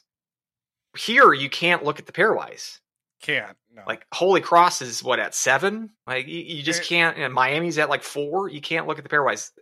CHN, they were talking about this on their on their late, latest podcast, and they're Oh, like, God, did they actually yeah, talk about it? yeah, the they're like people shouldn't people shouldn't look McMahon- at it. You need to not have it available on your website until like at least Thanksgiving. Nothing before that. You should not. No one should ever bring up the pairwise pre-November ever under any circumstances. Because McMahon tweeted it out the bracketology like Oh, you showed as me. trolling. Yeah, I, as trolling. Like, and I get that. Um, but I didn't know. Like, I didn't even know it was calculable until everybody at least plays some everybody else. Well, that's which, the thing. I think it's it's still. I mean, obviously, this is way too early, as it always is. I would have wished if we're going to do this next year, let's do the first one like the second week in November, because the one struggle here is we only have one or at most two games from Ivies. Some I don't even. Uh, well, Harvard played one game. There Brown be- played one. Uh, Princeton has not played a single game yet, so Yep. at least get Cross two, them like, off the list. then. two weekends of Ivies, meaning two games. Even at mid, yeah, like the tenth of November, that's still gonna be way too early to look at the pairwise. But if we're gonna do this next year, let's move it. Actually, it just it just works whenever St. Cloud has the off weekend. They're gonna have an off weekend somewhat early in the season, so I guess we'll just plug So, that I in to whenever the guess we'll 1st just- bye week for St. Cloud is, because we really this is more fun than anything. But like I said, it's it's interesting to have to take gambles this early and not rely on the pairwise because you can't at this point. and we don't really have the vaunted. uh CHN pairwise probability matrix. We don't have the probability matrix. To try a rare off of pre pre Christmas uh, playing of that sound effect. We usually don't whip that one out until like early March, so consider yourself lucky. Everybody get excited, get hype. That's right. Anyway, all right. Where do you want to start? You want to start women or men? let's start. I said I think women we were. should start women. I said I thought they were a little easier for me. I mean, it is Okay. a smaller field. It's just eleven teams. It's just Um, 11 teams. And I mean, let's just, I'll just say it. Like three of the conferences are only getting one team in. That's correct. Right. I mean, it, We got the CHA, the CHA and NEWHA are definitely getting one team in. Hockey East has some contenders. I it, it has been a one one bid league in the last few years, and I would expect it to be the same this year. Um, but there's a chance if there's going to be any of those three conferences, Hockey East has the best chance of getting a second team in. But I just have one team each from each of those leagues. These are the fun ones because, again, we're just throwing darts here. Um, Throwing darts. All right. Well, my darts are incredibly predictable, um, considering uh last year as well. So I'm I guess I'm gonna be a little bit more boring and not fun. Um so the NEWHA. NEWHA. mhm. I got Long Island again. Yeah, they were the team to come out of it last year. Um, and I was kind of that was my first hunch to go with them. I'm going to be a little bit different and go with Saint El- Anselm, who is off to an undefeated start in conference. And in terms of just the results, like Long Island has played four non-conference games and haven't scored a goal in any of them. Saint An- Anselm has put up a bit more of a fight in the non-conference, at least with tighter scores. And I think there was a common opponent in there with with uh, Sa- Sacred Heart that Saint An- Anselm was able to handle a little bit more than Long Island. So I'm and I was like the new the new blood uh, here. New blood. I like almost it. went with Franklin Pierce. I think that's our kind of our adopted team in that league. But um and we're big Avery Farrell fans, and she, that's Really, because I was thinking about going also Sacred Heart, but even for the Well, bit. right. Um, Well, I know that's your wouldn't that's able- your that's the team of your heart uh, Yep, in the men my- for, for Atlantic of my. Sacred Heart, my Sacre Coeur. Um. CHN or CHN, Jesus, CHA. Who you got? This is another sort of dart throwing One experiment. Yep. Uh, Penn State was the team last year to make it out of this league. Just so I can hope that St. Cloud's pairwise is going to be improved, I'm going to go with Mercyhurst out of this Mercyhurst? league. And I'm trying to find too. Like I thought, here you you take your go ahead tap dance for a little bit. Who do you got? And I'm going to do some research really on on the fly here, real quick. Who do you got? Um, well, I'm gonna be boring. Um, and then go with uh, Penn State. Um, they were able to beat Northeastern. Um, with that uh, two to one at Northeastern, uh, that non-conference win. Um, you know, able to put up uh, put up two goals uh, there past um, past that uh, Northeastern defense. It is uh, i- i- is a, is a task. Um, they two other tournament teams, I guess a little bit of a spoiler. Colgate, Cornell. They played at Colgate, at Cornell, lost all four of them. Um, but they were fairly tightly contested. Um, uh, six to two and three to two against Colgate, and then four to one, five to two against Cornell. Um, so um, that's kind of where I'm at with Penn State. So I've got them kind of getting back to the tournament.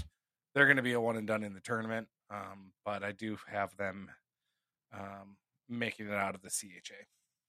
Yeah, I was gonna, because I thought for a while I just checked their their playoff format for their conference tournament, and it is home or higher seed its a campus site format um, for the postseason tournament. I thought for a while that the the CHA tournament was in Erie, where Mercyhurst is. I thought they were hosting it for a while. That's probably not the case anymore. I, they've moved away from that format and going to higher seeds. So I was going to say, if like Mercyhurst hosts the CHA tournament, it's kind of like for years RIT would host the uh, Atlantic tournament or Rochester would. I always thought gave them a bit of an advantage, hometown crowd. But they are playing uh, campus sites, so I guess that ne- negates that talking point. I'm still going to stick with the Lakers, so I'll go with Mercyhurst. Oh, Even though nice. Penn State is probably the better pick, but I'll be I'll be different and go with Mercyhurst. Boom. There we go. Well, um, are we going to have a different pick uh, for Hockey East? I think there are some other contenders. I think BC uh, has got off to a, a decent start in league. Vermont also has had some decent uh, success, but I'm going to stick with Northeastern, even though they didn't blow me away when they played St. Cloud. But I think that goaltender for them is still going to keep them in at pretty much every game, at least in the league part of their schedule. So I'm gonna I'm gonna stick with Northeastern. Yep, I I agree. I mean those uh uh a Frozen Four finalist, um, or uh, what they made it to the semifinals, right? Frozen So- Four semifinalist. I think that's the it- term. They lost their first game in the Frozen Four. They lost to Yep. Ohio State. So that's uh so that's uh, I, I think they're kind of the team to beat. I'm not as sold on BC as you are. It's not like I'm sold on them. I just I think that Eh, they're You're pretty sold on them. I'm more sold on Northeastern as I've just uh, stated. So I just think that they could be they could be a contender. Yeah, and I don't think Northeastern's necessarily like a team that's going to run away. I just don't think their offense. They're not a. They're going to be a team that's going to rely on two to one, three to two type games to win their games, and as such, other teams are going to be able to beat them more often because they they're not going to be able to put teams away as, as easily. So, Yep. so there's my logic on that. There's my logic as Yep. we fiercely disagree while taking the same team. fiercely. Yep, exactly. Um, but I, you know, like you said, BC, but also you know Vermont, and I know you talked about them a little bit, but yeah, Vermont could be another one that kind of sneaks in. They've got the um, oh, what's her name from the Czech Republic, um, who's averaging over a point a game. Uh, Natalie Mlynkova. Um, but she had, uh, I mean, she's just got the goal scorer's touch. I mean, she had 23 goals last year, 23 goals in 36 games. Um, so it's so that's someone had a hat trick against New Hampshire. So that's um, you know, that might be one to watch as well. But I think Northeastern's defense is just too stalwart, goalie, too good. Um, and then you're going to go to the good conferences, uh, WCHA and ECAC. So, uh, I suppose, um, and and that's where kind of you break down really the rest of the eleven. I mean, you have got three auto bids at the other conference, and I think the pairwise is going to be stacked here with the other side, um, with the WCHA and the ECAC. Uh, where do you want to go? ECAC? Sure. Yeah, let's let's leave the WCHA for the last. So I guess the big question: uh, Do you have three or four teams? I've got four in each of these two leagues. Okay. Um, for me, Colgate and Clarkson are locks for the ECAC. Uh, figuring out the other two, though, uh, was a bit of a challenge. I ended up going Yale and Cornell as my other two, with Quinnipiac right in there. Quinnipiac made the tournament last year. Um, Mm-hmm. uh, St. Lawrence is in the mix this year. I think RPI surprisingly is in the mix. I think they're still a long shot, but um, considering their recent track record, kind of amazing that they're even in this conversation. Yale has been excellent the last couple of years, been a seeded team, hosted a regional. Uh, Colgate as well. Clarkson's got national titles in the last, you know, multiple in the last decade both off to excellent starts. We saw Colgate play Ohio State great to start the year. Clarkson hasn't lost yet. I don't believe Cornell has lost either. Yale just got started because they're special. Uh, Cornell too, I suppose. They're they're the special sort of Ivy uh, schools, but uh, it's a very strong league, um, and you know we just gave you half the conference basically that's got a fighter's chance. So those are the four that I'm going with. Uh, tell me that you've got Brown.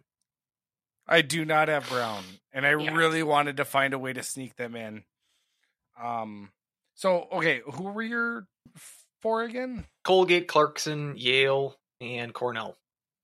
Okay, gotcha. Um.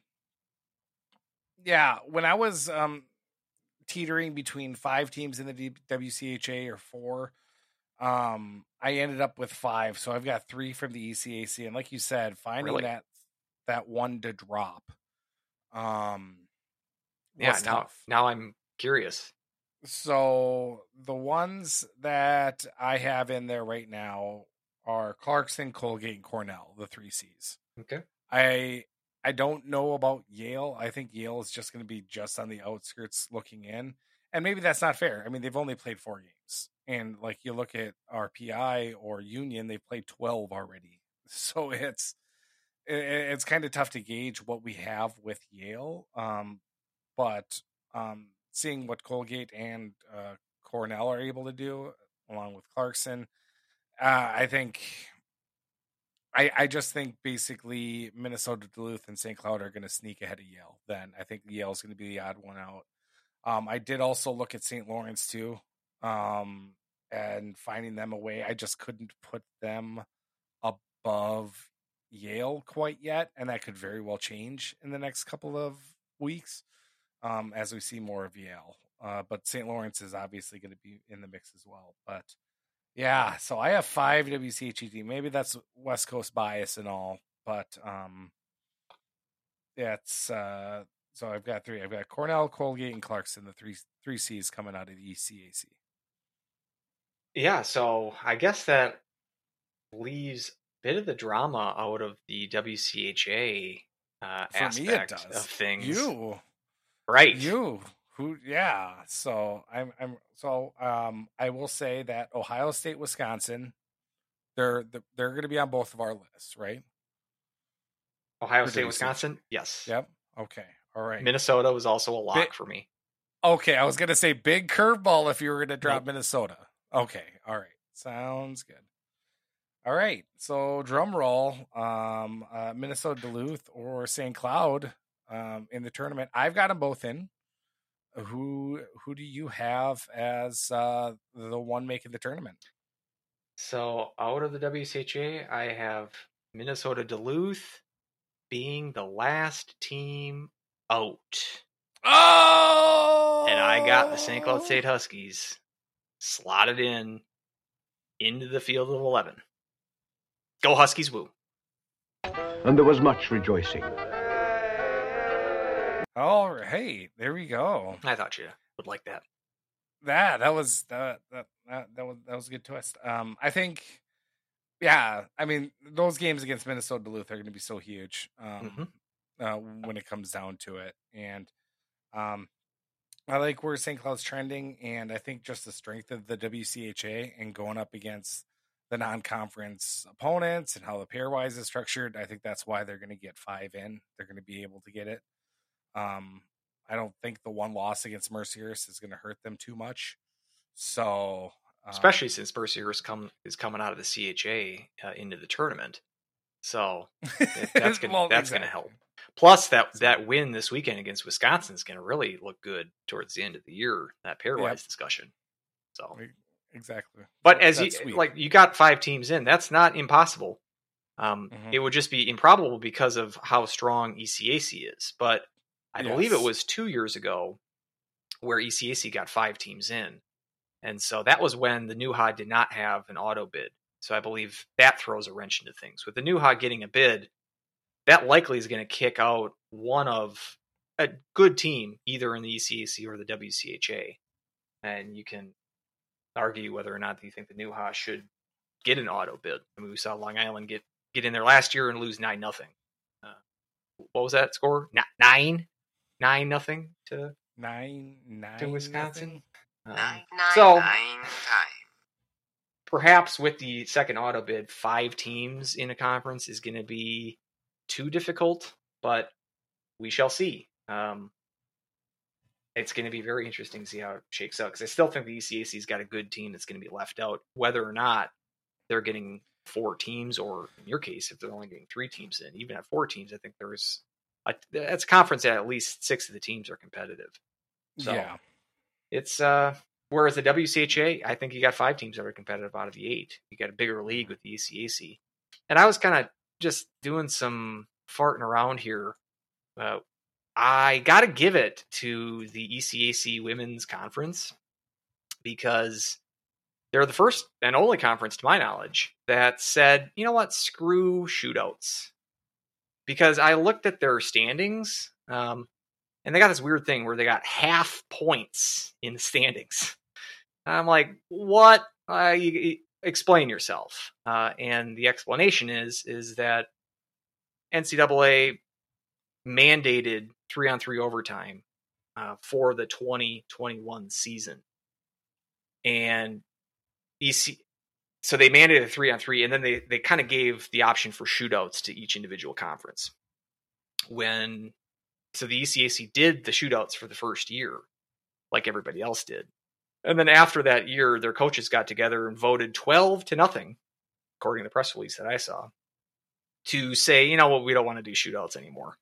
And what we're just going to do is you get three points for regulation win, you get two points for an overtime win, one point for an overtime loss, or if it's a tie, if there's after the five minute three on three clown hockey ends, then you get one and a half points One and a half points.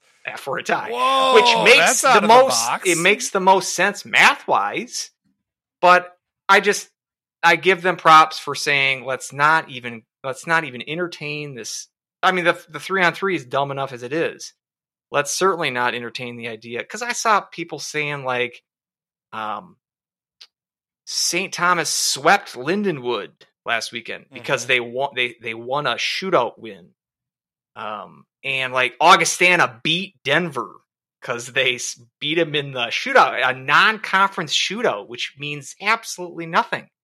Yeah. Um, shootouts do more bad than good, trust me. And so I give it, I give my major props to ECC, the women's side, because the men's team is, or the men's side is still uh, putting their head in the sand and is going along with the the ruse that is shootouts. But the women's uh, league at least said, uh, uh, uh, we're gonna even go as far as put half points in our conference standings just to avoid the stupidity of shootouts. So major props to them.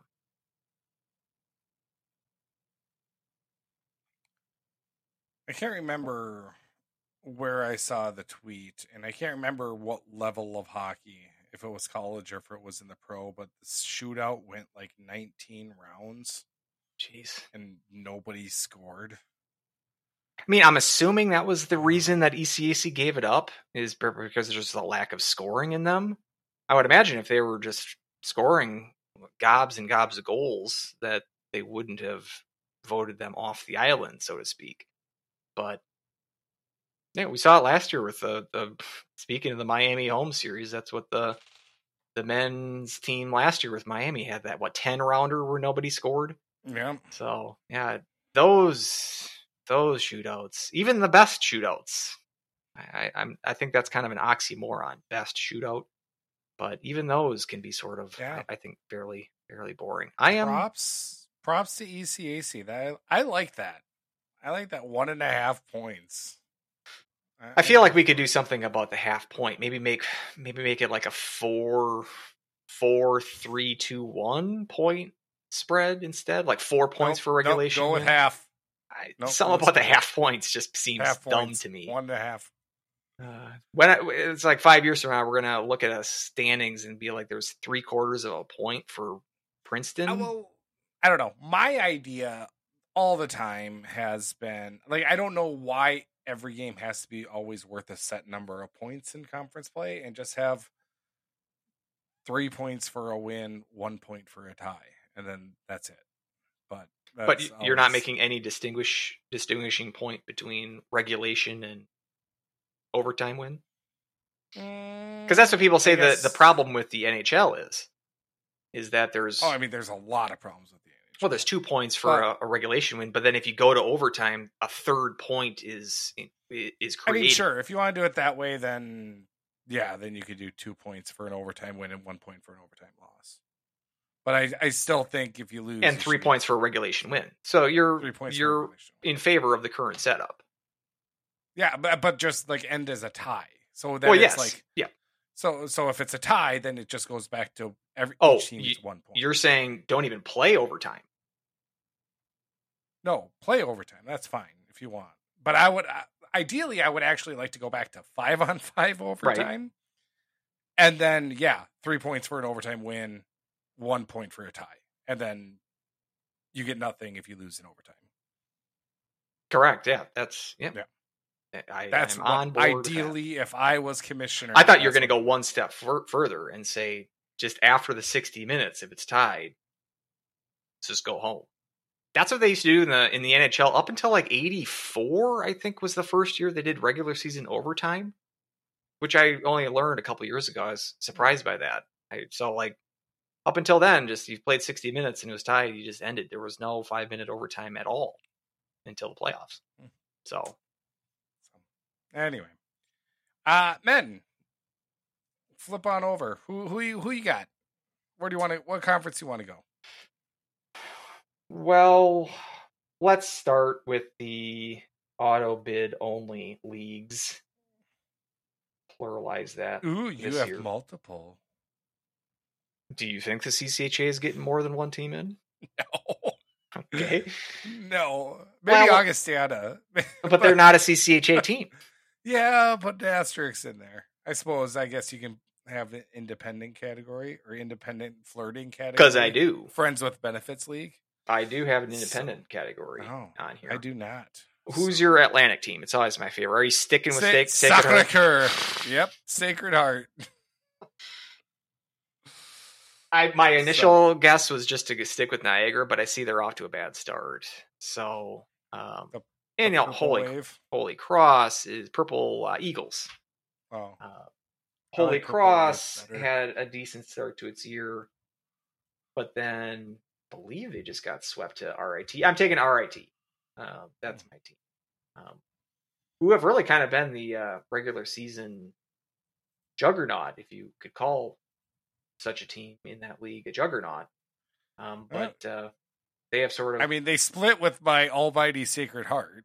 So split with Sacred Heart, but then yeah, swept uh, Holy Cross in Holy Cross, and then had a win against Notre Dame. I I don't think Notre Dame's great, but no, I think good they're good win for a, a Atlantic team over a Big Ten team.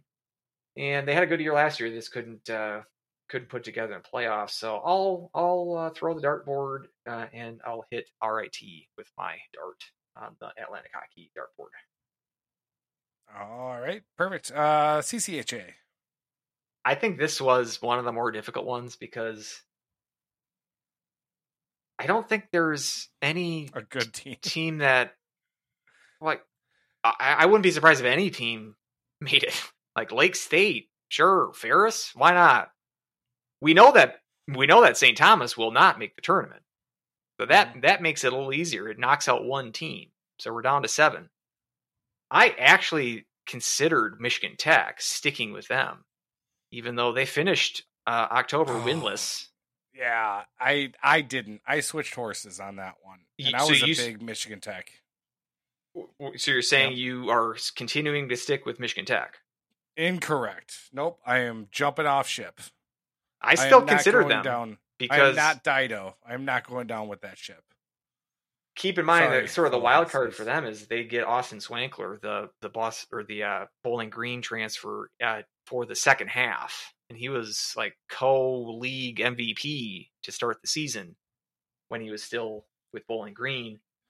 But so I mean that's like that, that could be a big difference for them, especially because they're really not scoring. I mean, their their Mhm. goalie hasn't been like elite to the level he has been in the past, but he's been fine for the most part. It's been their scoring. I don't believe they've scored more than two goals in the game so far. I still don't. I mean, again, with this league, it's wide open. Really, is no team that would surprise me that comes out of this league. So, but I did not take Michigan Tech. I ended up taking the team with one win, uh, and that was Northern Michigan, who again Mm. sort of had the other. They were picked to be second in the conference, and they've underwhelmed to start the year. But they at least have one win, um, and they've shown a, a decent scoring touch even in their losses. At least the Duluth series they did.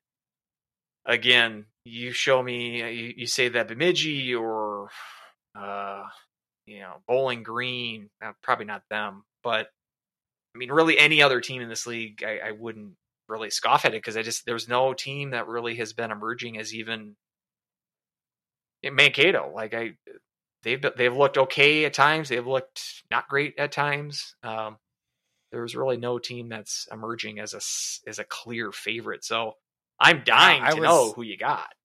I was raving about the penalty kill for Mankato, and then what? North Dakota, who scored one power play goal so far this season, ends up putting three on the board against me. So I was like, oh well, there goes that take.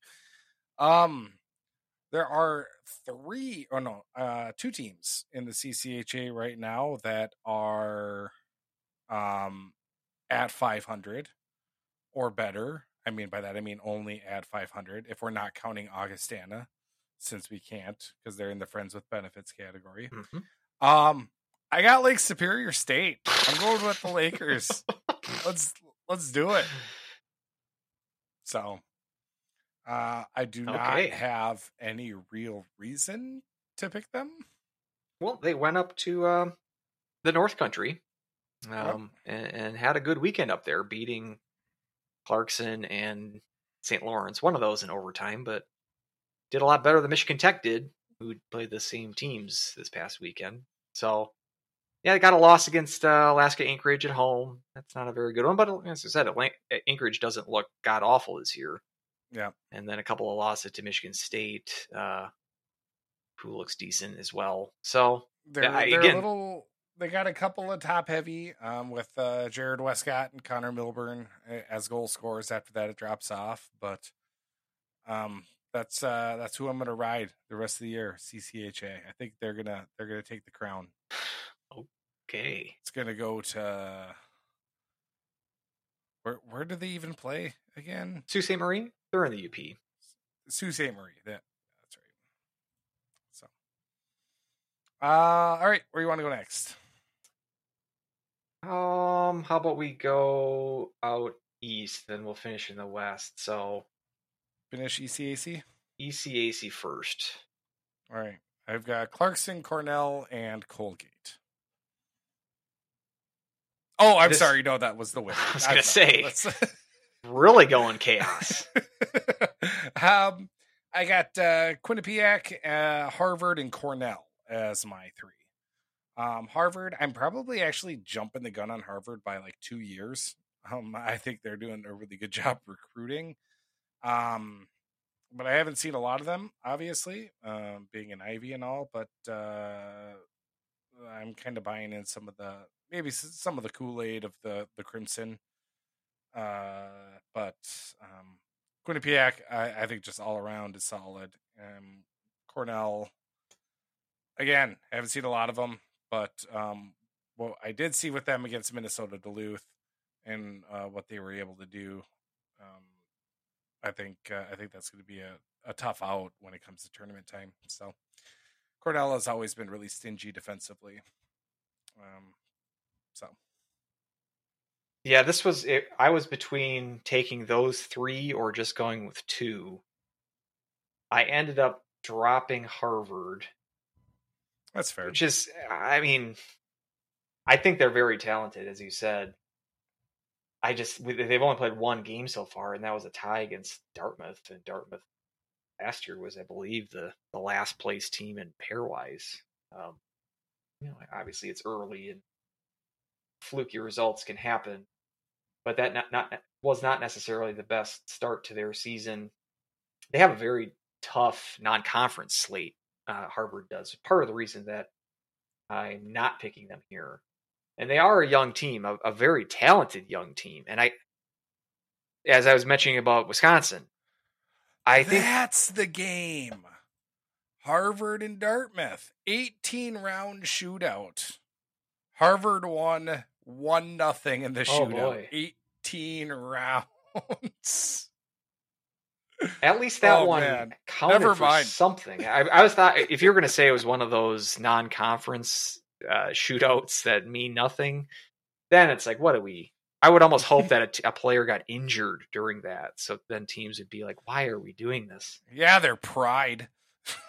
But I guess they really they went 18 rounds to get that extra conference point. They would have been uh, avoided that and just got an ex- everyone. Both teams have just gotten a, a, another half point. Wouldn't that have been better than embarrassing yourself over Yep. 18 rounds? over eighteen rounds. Does it say? Jack is this correct here on CHN where they win the shootout one nothing in 18 rounds? So that means Yeah. that they went 17 rounds with no goals. seventeen rounds with no goals?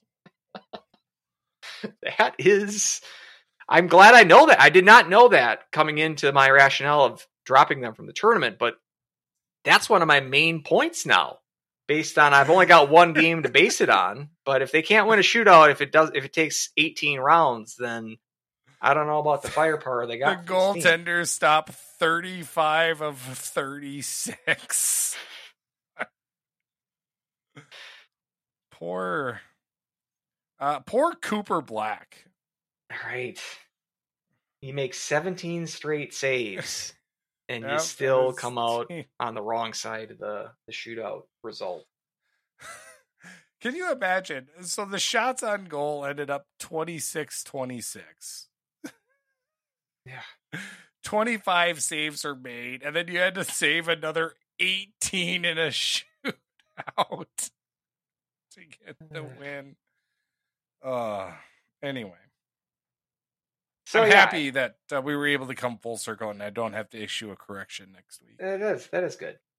So, But you know, I, I I see a tough non-conference schedule that could work in their favor because it could mean some pairwise boosting if they're able to win these games, some of them at least. But you know, you got the Bean Pot, which this year seems to be difficult because BC and BU are both looking to be pretty decent. Um, say nothing about Northeastern as well; probably should be all right too.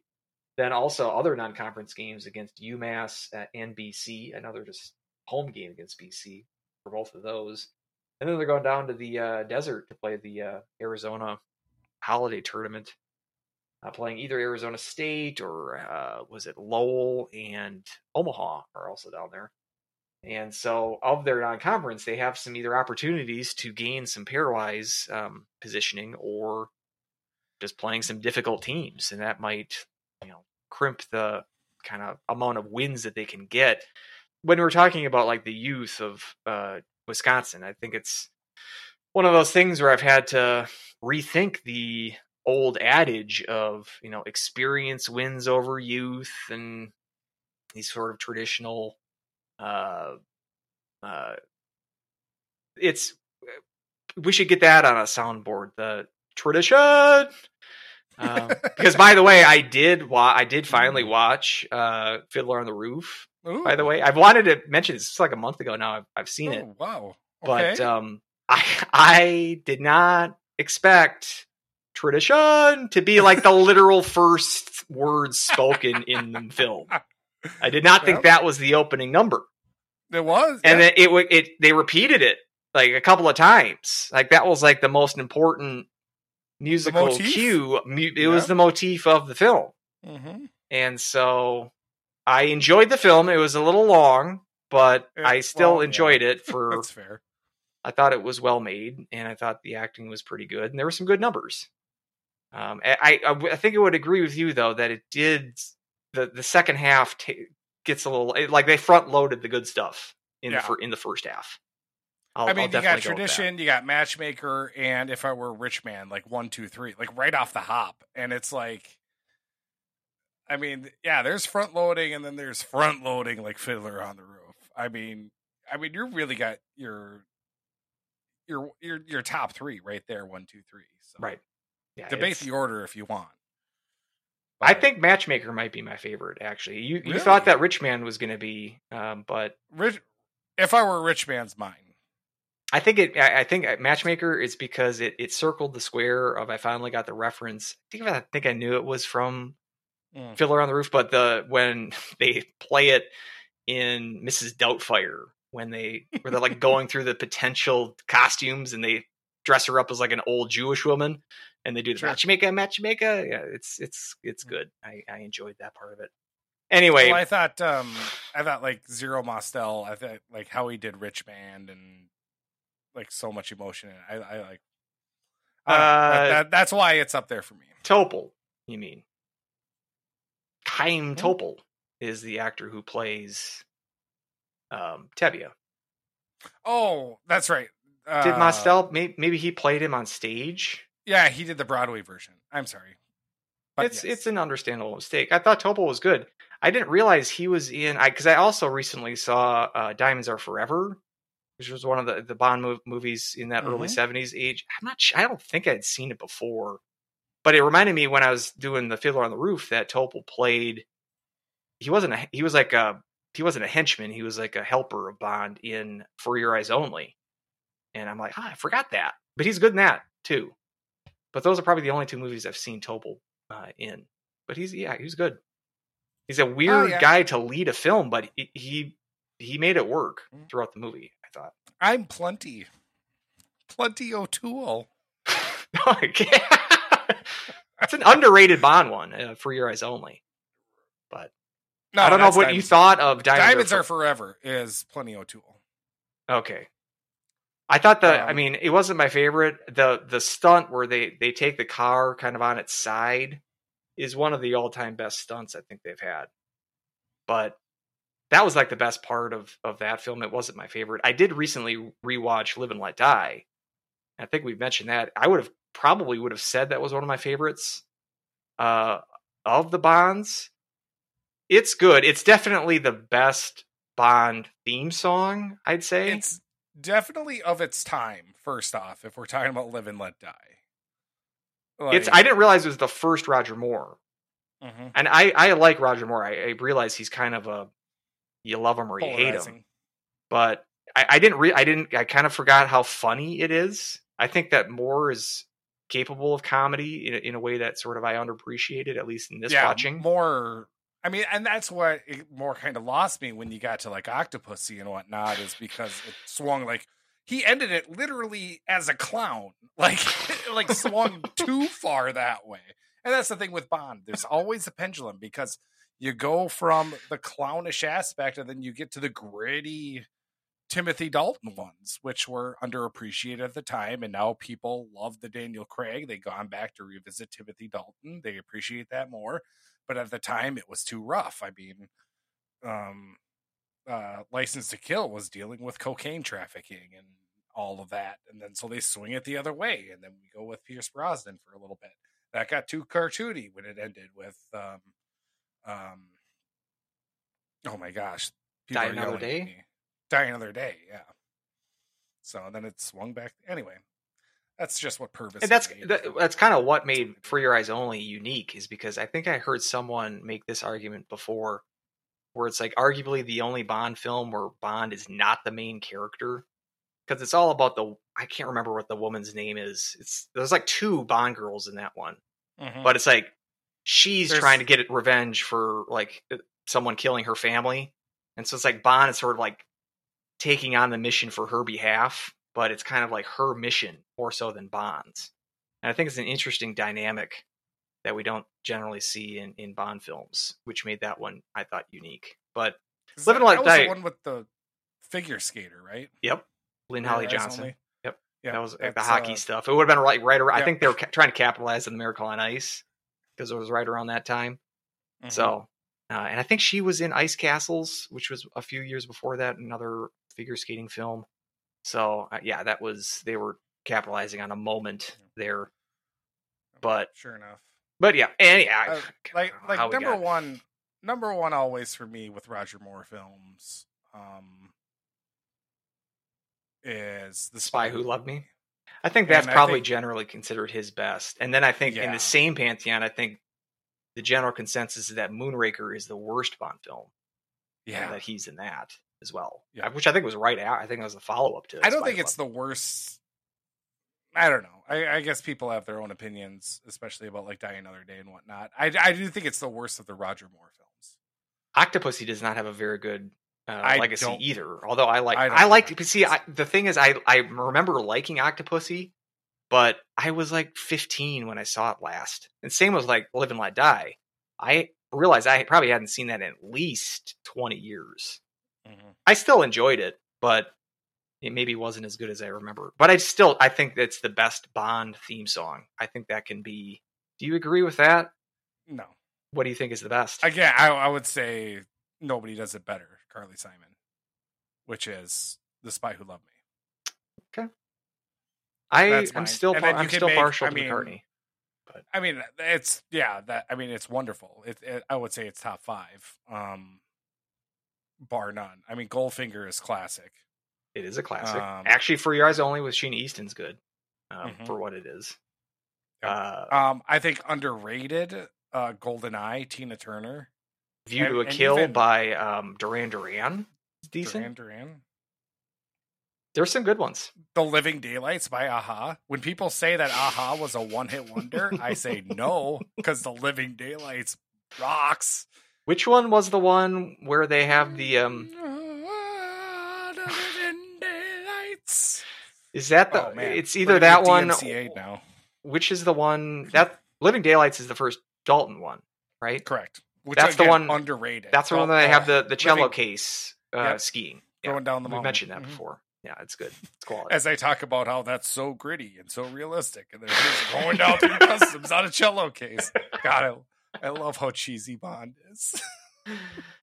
Oh God, I well, But we were I talking about Adele Harvard hockey. I was gonna say too, like I thought that you might go more Mm. modern on that, but anyway, let's get back to the show. Uh, So anyway, the infamous fish story.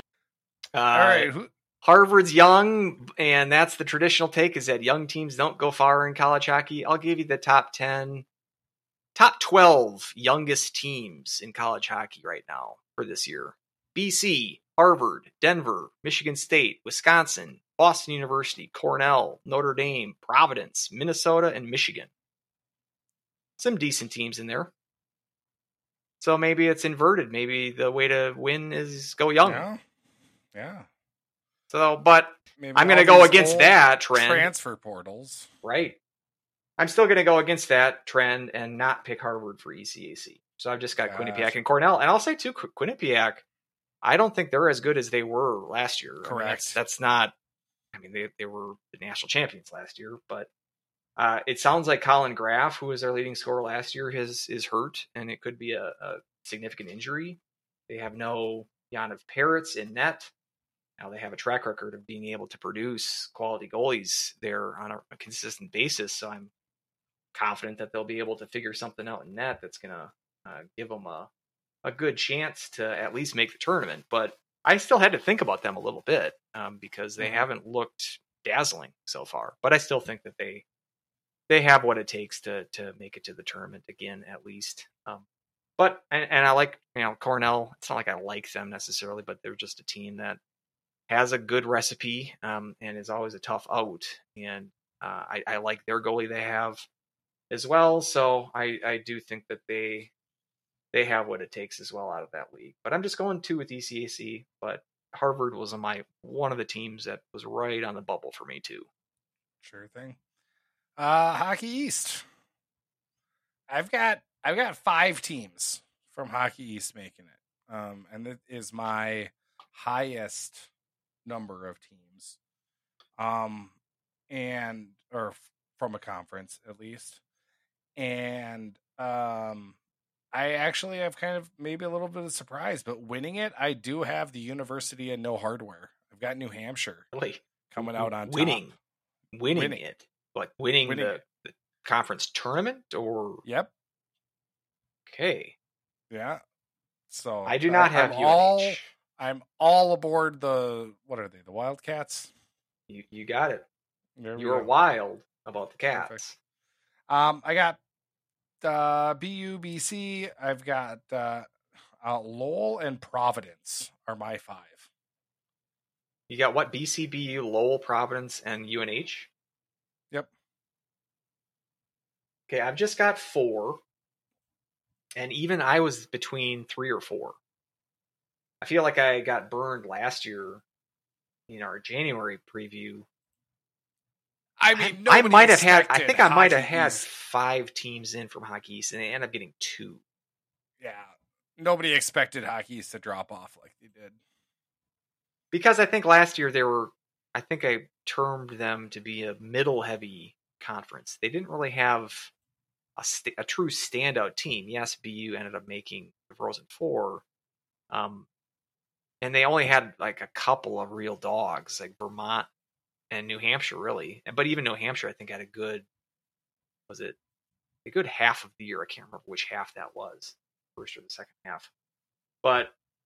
Uh, but kind of in the middle gut of that league was all sort of these Providence, UMass, and Lowell, those those sort of teams, Northeastern, uh, and none of them UConn. They all sort of kind of one by one uh, bit the dust.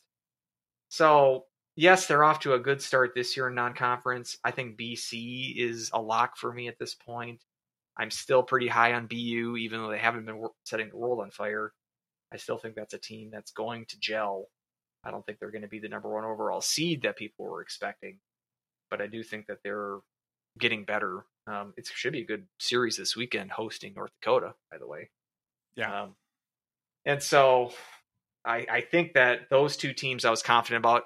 I spoiled it last week that I said Providence is going to make it. And they're going to make it as a four seed, and they're going to win. Uh, they're going to beat the one seed that they draw in Providence. And people are going to get upset about that.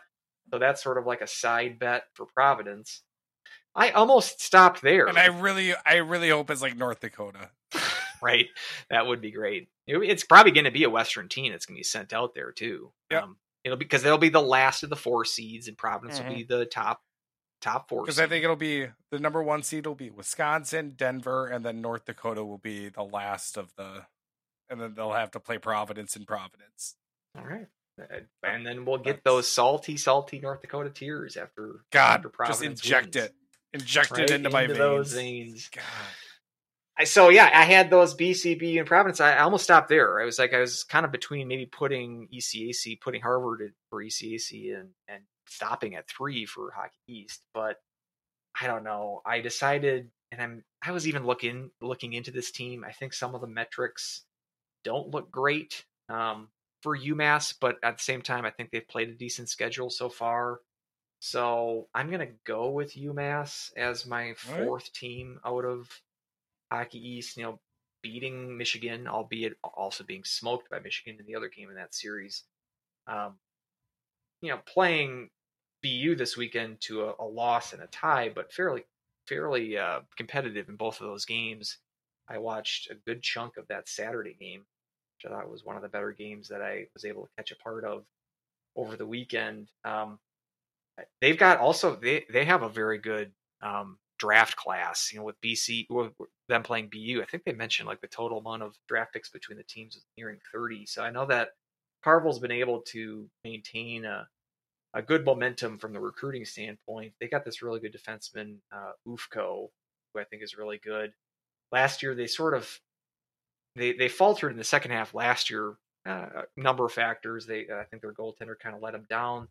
Um, they're finding some success with this uh, goaltender that they have now, uh, Michael Hrabal, I believe is his name. Is how you pronounce it.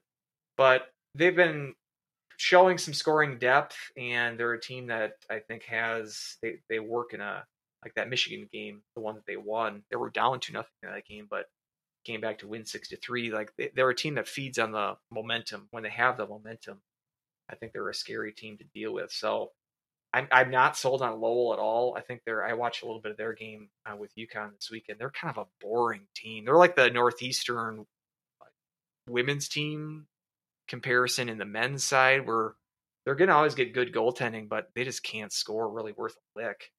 And so I I was I'm not terribly high on Lowell, and they're again just not a very compelling team to watch. And like I also They had got- to consider, They're four and two, and their two losses were in clown hockey overtime. yeah, I mean, I because they play the defensive style that they do, um, they're going to be in games. But I mean, we're seeing their competition: Anchorage, Colgate, and Yeah, UConn. You know, we'll see a little bit more of what the team's made of the next two weekends. They got BC and BU in back-to-back home and homes, so we'll, we'll see more about how what Lowell. I'm gonna I'm gonna look like a genius or a moron. That's right. That's right. Give it. Give it. I mean, two I think they're a decent team, but I just I don't quite see tournament quality out of them. Um, and UNH and Maine, I both considered them. UNH, keep this in mind. I mean, they, they got a home and home this weekend against Providence, the first game at home. They haven't left home so far this year. They played an exhibition game with Maine to start the year in in Maine um, at a neutral site, actually, not not Maine's campus site. But all their games this year so far, the six they played so far, uh, five, I'm sorry, the five that have counted have all been at home. So mm, just watch the team when they play outside of their home environs.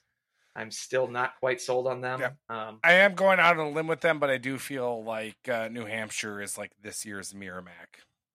They very well could be. year. I thought Maine might fit that bill as well.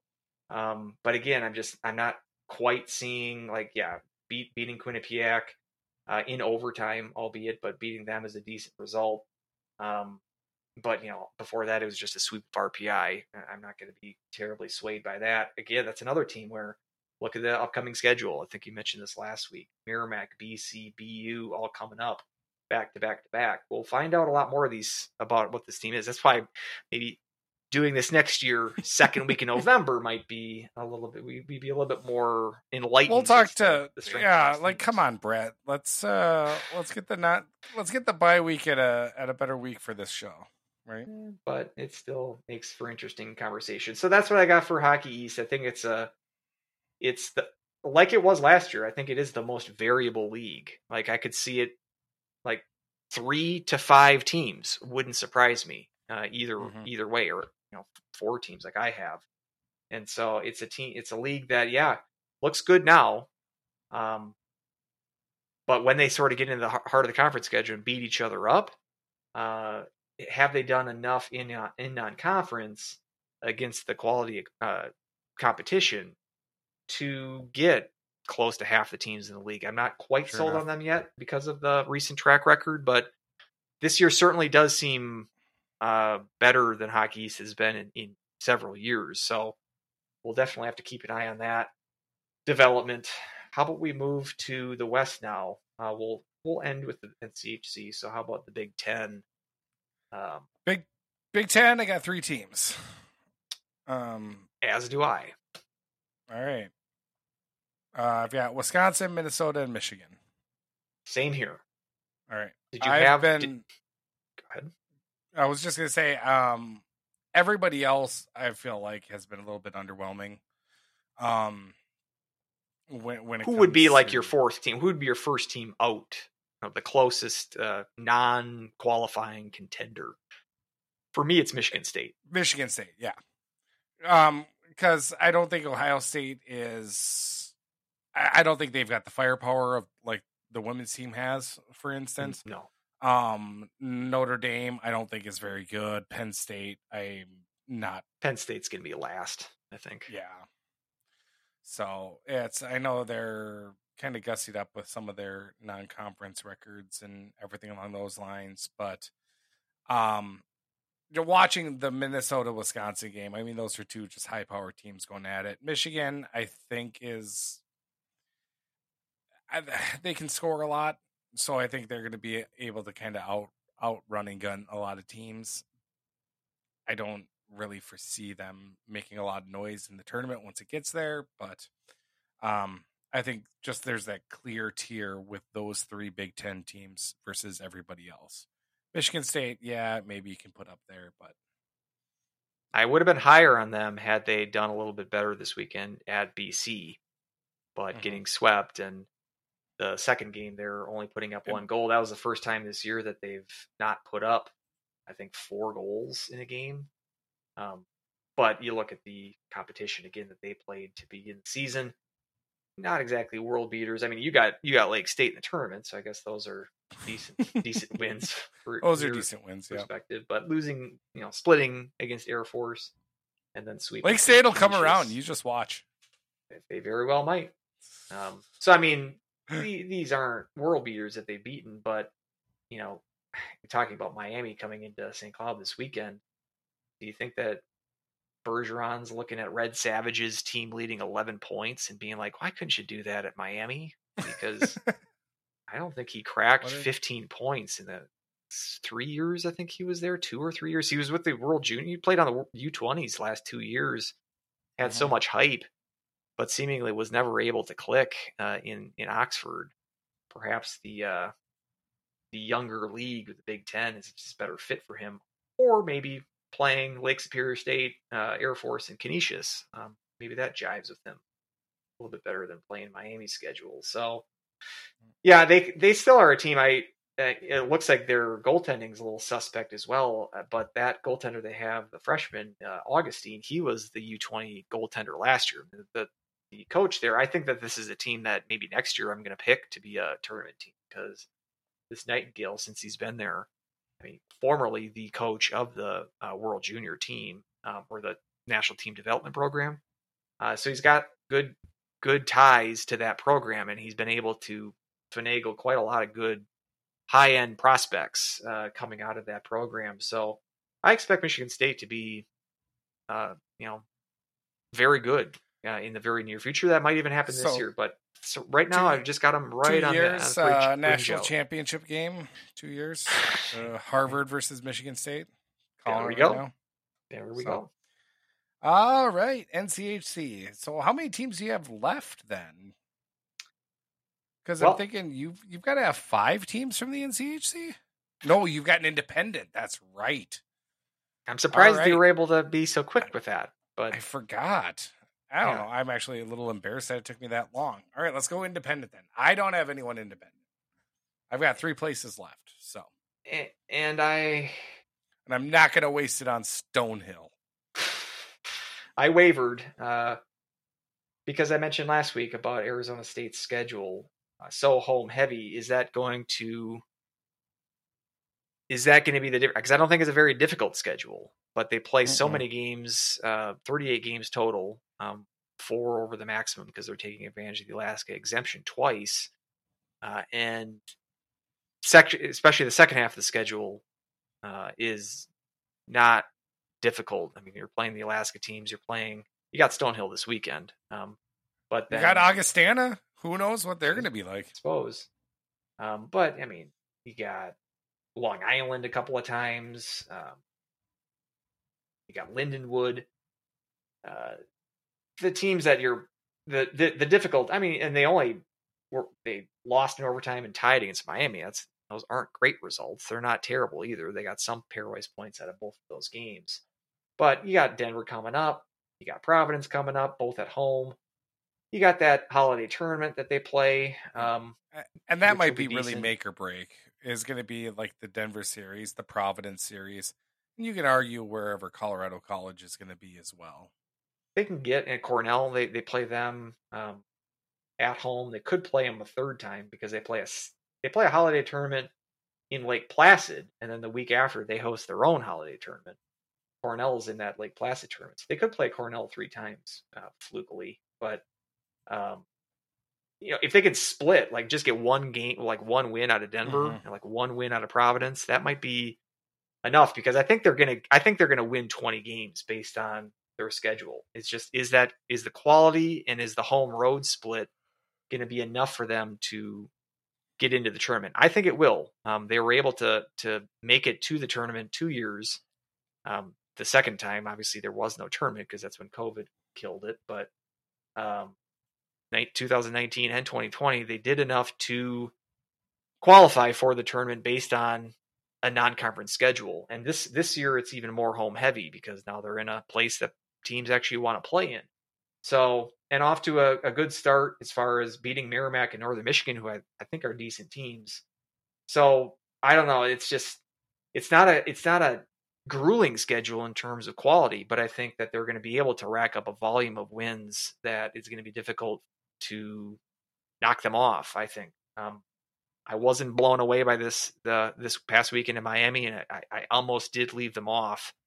But ultimately, I went with the Sun Devils to make it as an independent. And you did so. You did not have Arizona State. You did not have any of the Alaska teams. Uh, you're not not. you're not sniffing any bid from the uh, independent uh, group of teams this year. Nope. You're not Um, you're not going do- with Augustana either. Nope. Okay. Um, I I do agree though Uh, that I think the closest will be Arizona State. So I, I think, but I, I can see them more in the low twenty range when it's all said and done. I I think, yeah, it's an easy er end of the season for them. One hiccup can do a lot of damage to one of those teams, or one weekend hiccup, or an injury to a significant player. I think there's just it, it just makes it a little bit too fragile. You know, somewhere where like hockey East schedule, ECAC or uh, NCHC schedule, like you have a little bit of leeway when it comes to that. That's why like St. Cloud isn't dead in the water by any means. Um, but it's just um I, I just think if you have some kind of fluke game where you do drop something down to um Lindenwood or Augustana, it can do so much more damage. So I think they're just gonna be just out. All right, so I guess that leaves NCHC. NCHC. I've got three teams. So you're really thinking that the Hockey East that's they're going to put the most teams in this year with 5. Isn't that weird? Yeah, I didn't th- like when I started. There was like, there's no way that I would think that, but sure. I've enough, got 4 with NCHC and I was close to doing 3. Like again, my sort of got Michigan State right on the fringe. I, I seriously considered them. I seriously considered Harvard. I mean, I considered other Hockey East teams. And I didn't I wasn't sold on I mean for, for me Denver and UND look pretty strong. Correct. Um, and so those are my two that I'm kind of putting in there with a pen rather than a pencil. Yep. The other two I've got are Western Michigan and Duluth. Duluth was like the one where I'm like, because they really haven't had like truly impressive wins so far. You know, beating Northern Michigan, who might be decent. I don't think Bemidji's all that great, but these aren't terrible teams either. And tying Michigan Tech, and then obviously we mentioned them getting swept at Cornell. And they they have a, a they have a difficult rest of their non-conference because they've got the Gophers coming up, and then they play a holiday tournament against Wisconsin.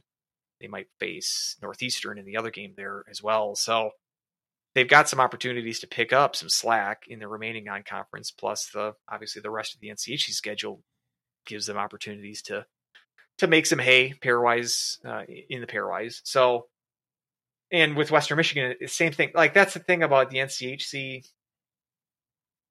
They're off to a very good start in terms of um, interconference record because they've racked up a lot of wins. It's just I, I haven't been blown away by the quality of the wins necessarily, which means I'm not exactly sure how good Western Michigan is. For instance, four and zero, put up a lot of goals, but who they play? They played Ferris State, Bowling Green.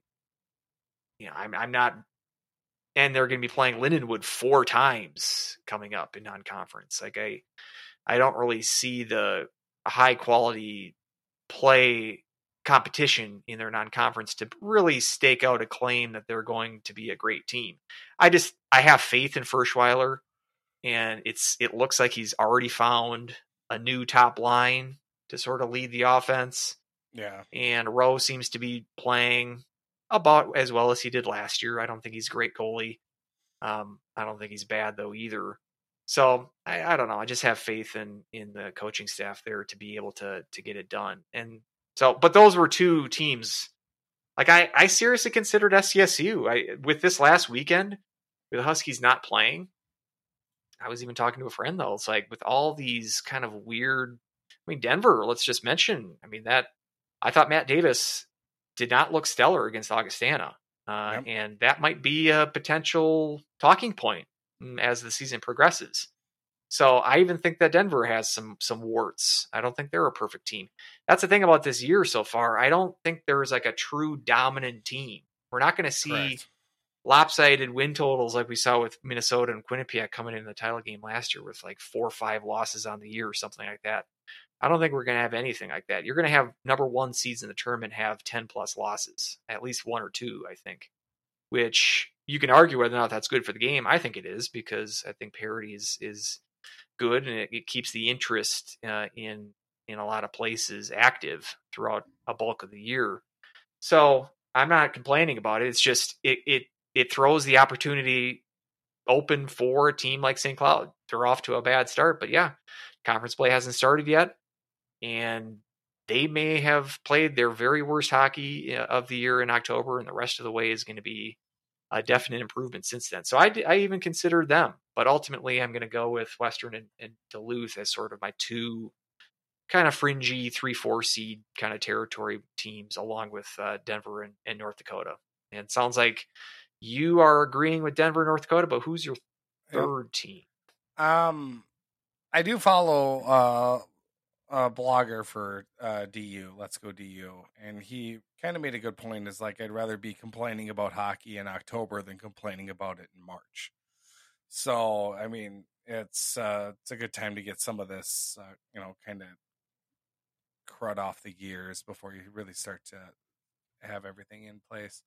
Um, I do want to give credit where credit is due with North Dakota. Um, whereas um, they have surprised me this year. Um, now I still am not really sold on Persson, and I know I've been uh, in the in the minority when it comes to that. Uh, but overall, some of the transfers that they did pick up, I think, are are really clicking together a little bit sooner than I thought they would.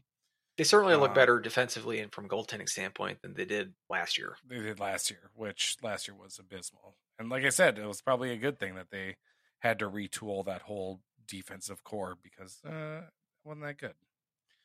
Um, but I mean, they were able, really able to handle um, Minnesota State there on on that Friday game. Um, really, right off the hop, um, or in the first period, you know, getting out to that four nothing lead, Yeah. never looking back.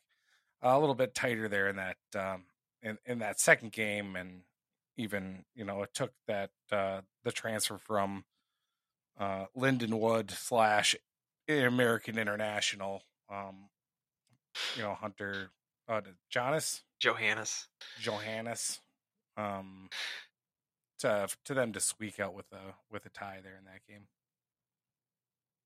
So who's your third team? What's I don't know. You were laughing. I thought you were going to add on something there.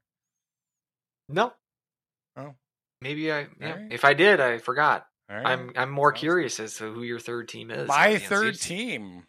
Well, um, I don't know if it's going to be a surprise to you or if it's not going to be a surprise to you of who I'm going to pick. St. Cloud State. Omaha. I'm going with Omaha.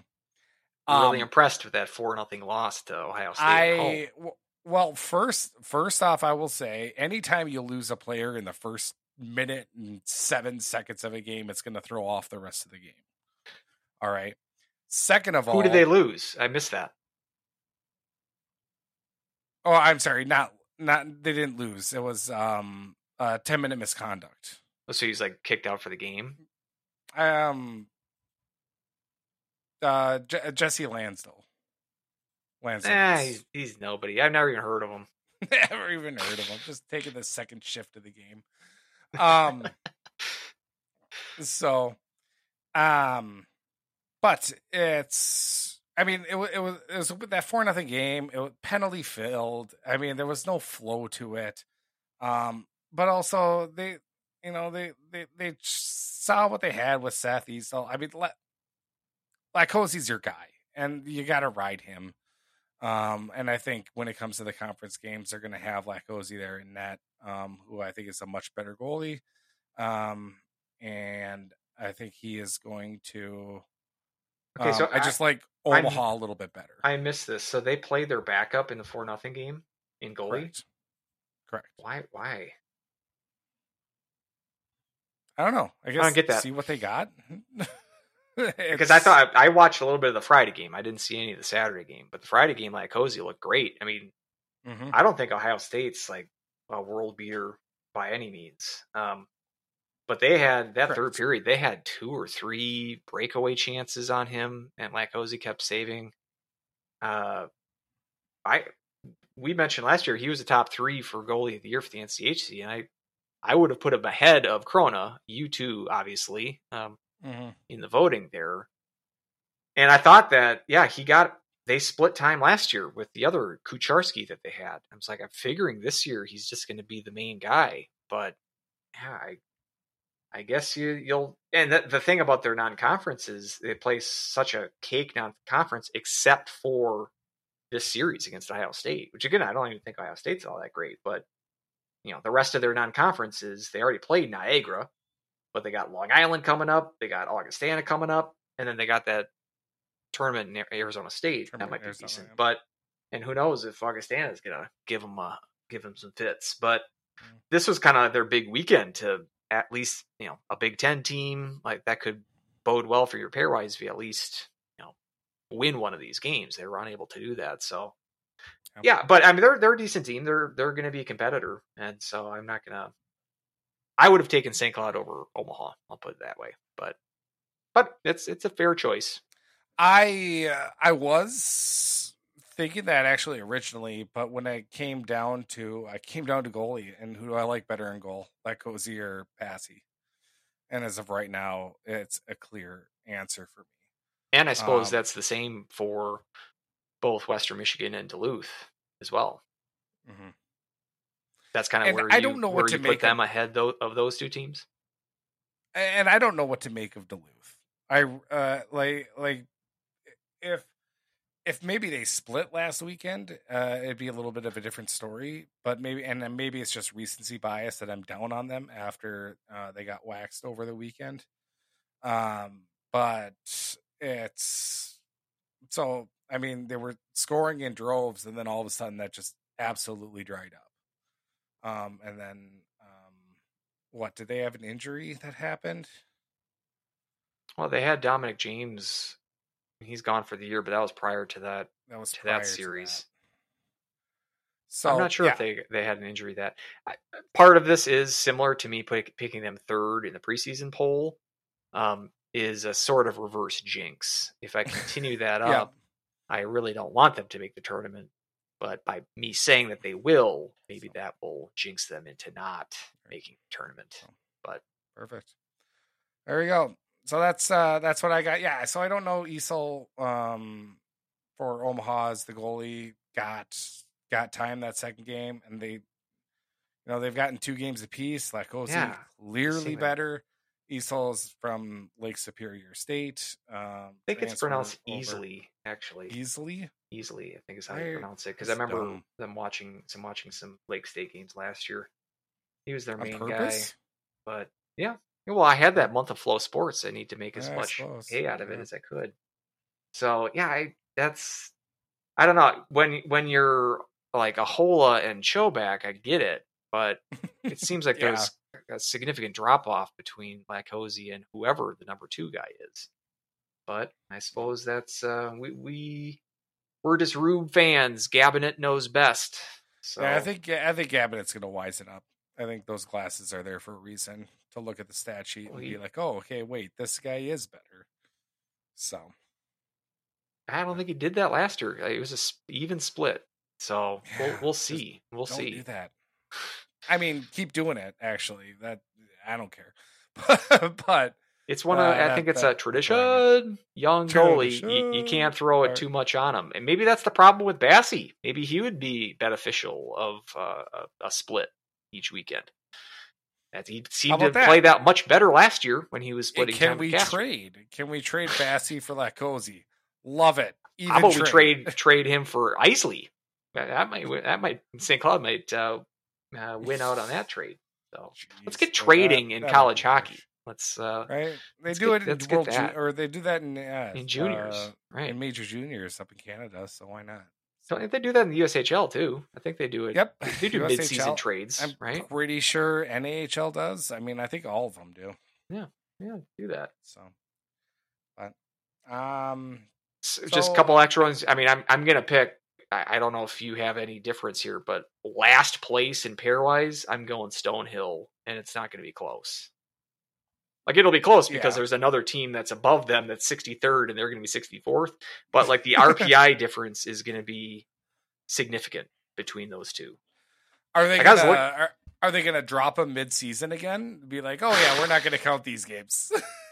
Well, they're playing then full boat, it? The Connecticut AD came out and was Right. upset about it. right? God, it wasn't because they mm-hmm. played him either. It was like a common opponent thing. Yeah. that that's what screwed over UConn. Apparently, that I forgot about that.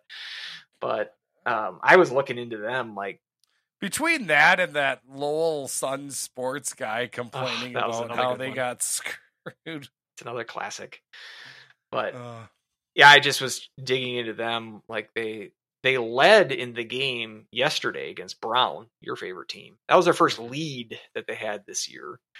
uh, they they dropped points, by the way, or they dropped point um, in in the USCHO poll. No more Brown. It's the, the no more the no Brown more RV. waxing of Stonehill did not uh, bode well for the USCHO voter. He's he's off the ship. Yep. Uh, Uh, so disappointing. um, I want to thank everybody for this season's game of uh, Let's Follow Brown. Uh, we'll continue next year. Will Brown will have one vote. We will come um, back next October. Next uh, October. we will have the one Brown voter back. Yep, exactly. But yeah, Stonehill, uh, like they- when they played Providence, the shots were 61 to 6 that Whew. game. Um, they're playing, say, they lost to Long Island tonight, Monday, as we're recording this. They're playing the Long Island. Better buckle up for that rivalry because they're playing eight times this year uh, between those teams, and Long Island's won the first two in that big heated rivalry. It's, I would, if they weren't like doing things like playing Long Island eight times, I might go on a limb and say that they might go winless. But I feel like they're going to run into one of these Long Island or Lindenwood. They play a fair amount of those uh, games against the uh, Independents, so I, I figure they're going to at least win one. But it's not looking extremely promising on that front. So Mm, potential to have like maybe the worst team in the modern pairwise era. Uh, uh, we could behold that team here because they do not look close to competent. So I'm not going on, on much of a limb there, but I'll put them to be my 64th team. I think is what we're up to now Mhm. in pairwise. Uh, and then I just had a brief Hobey hat trick. Um, Oh, jeez. You why you not? deep into this? Go all in. right. I got nothing for Hobey Hattrick.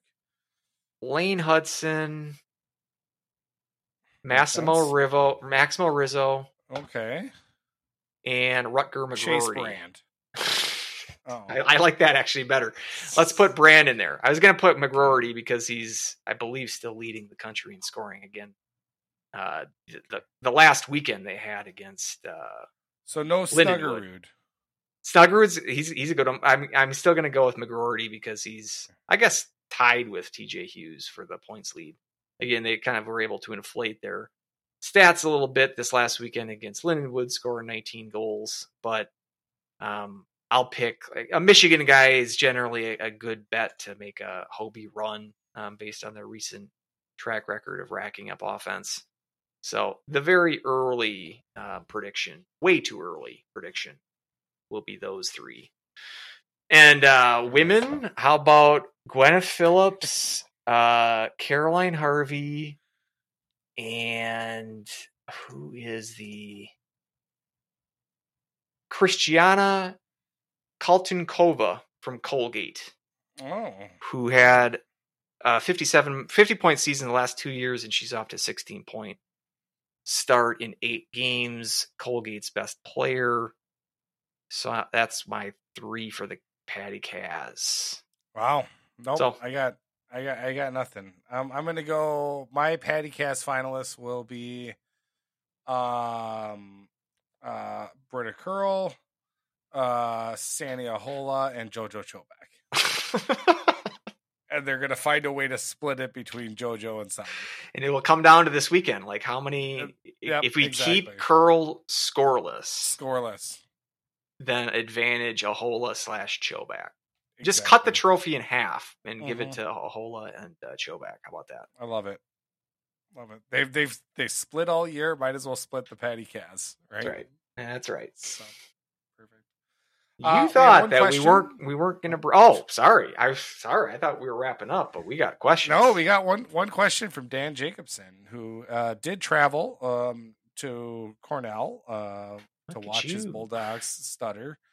Um, uh, the uh, visited the uh, the Finger Lakes, and uh, just had a quick question, and if uh, they were named after Jeff Finger, and uh, obviously they were. I mean, at Duh, the- duh. Yeah, it was originally um, called the, the the Lake of the Nails um, because they looked like nails. But uh, after the uh, Jeff Fingers uh, freshman season, they were like, "No, we got to change this. This is it's just too good." So, yes, Jeff Finger.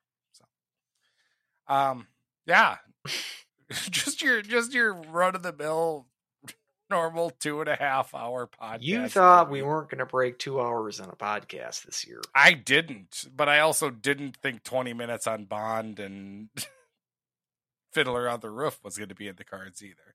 Maybe it wasn't 20 minutes, but Oh, it was probably close to that. But even But, if you, I mean, even they cut that honestly, out, it's still two I hours.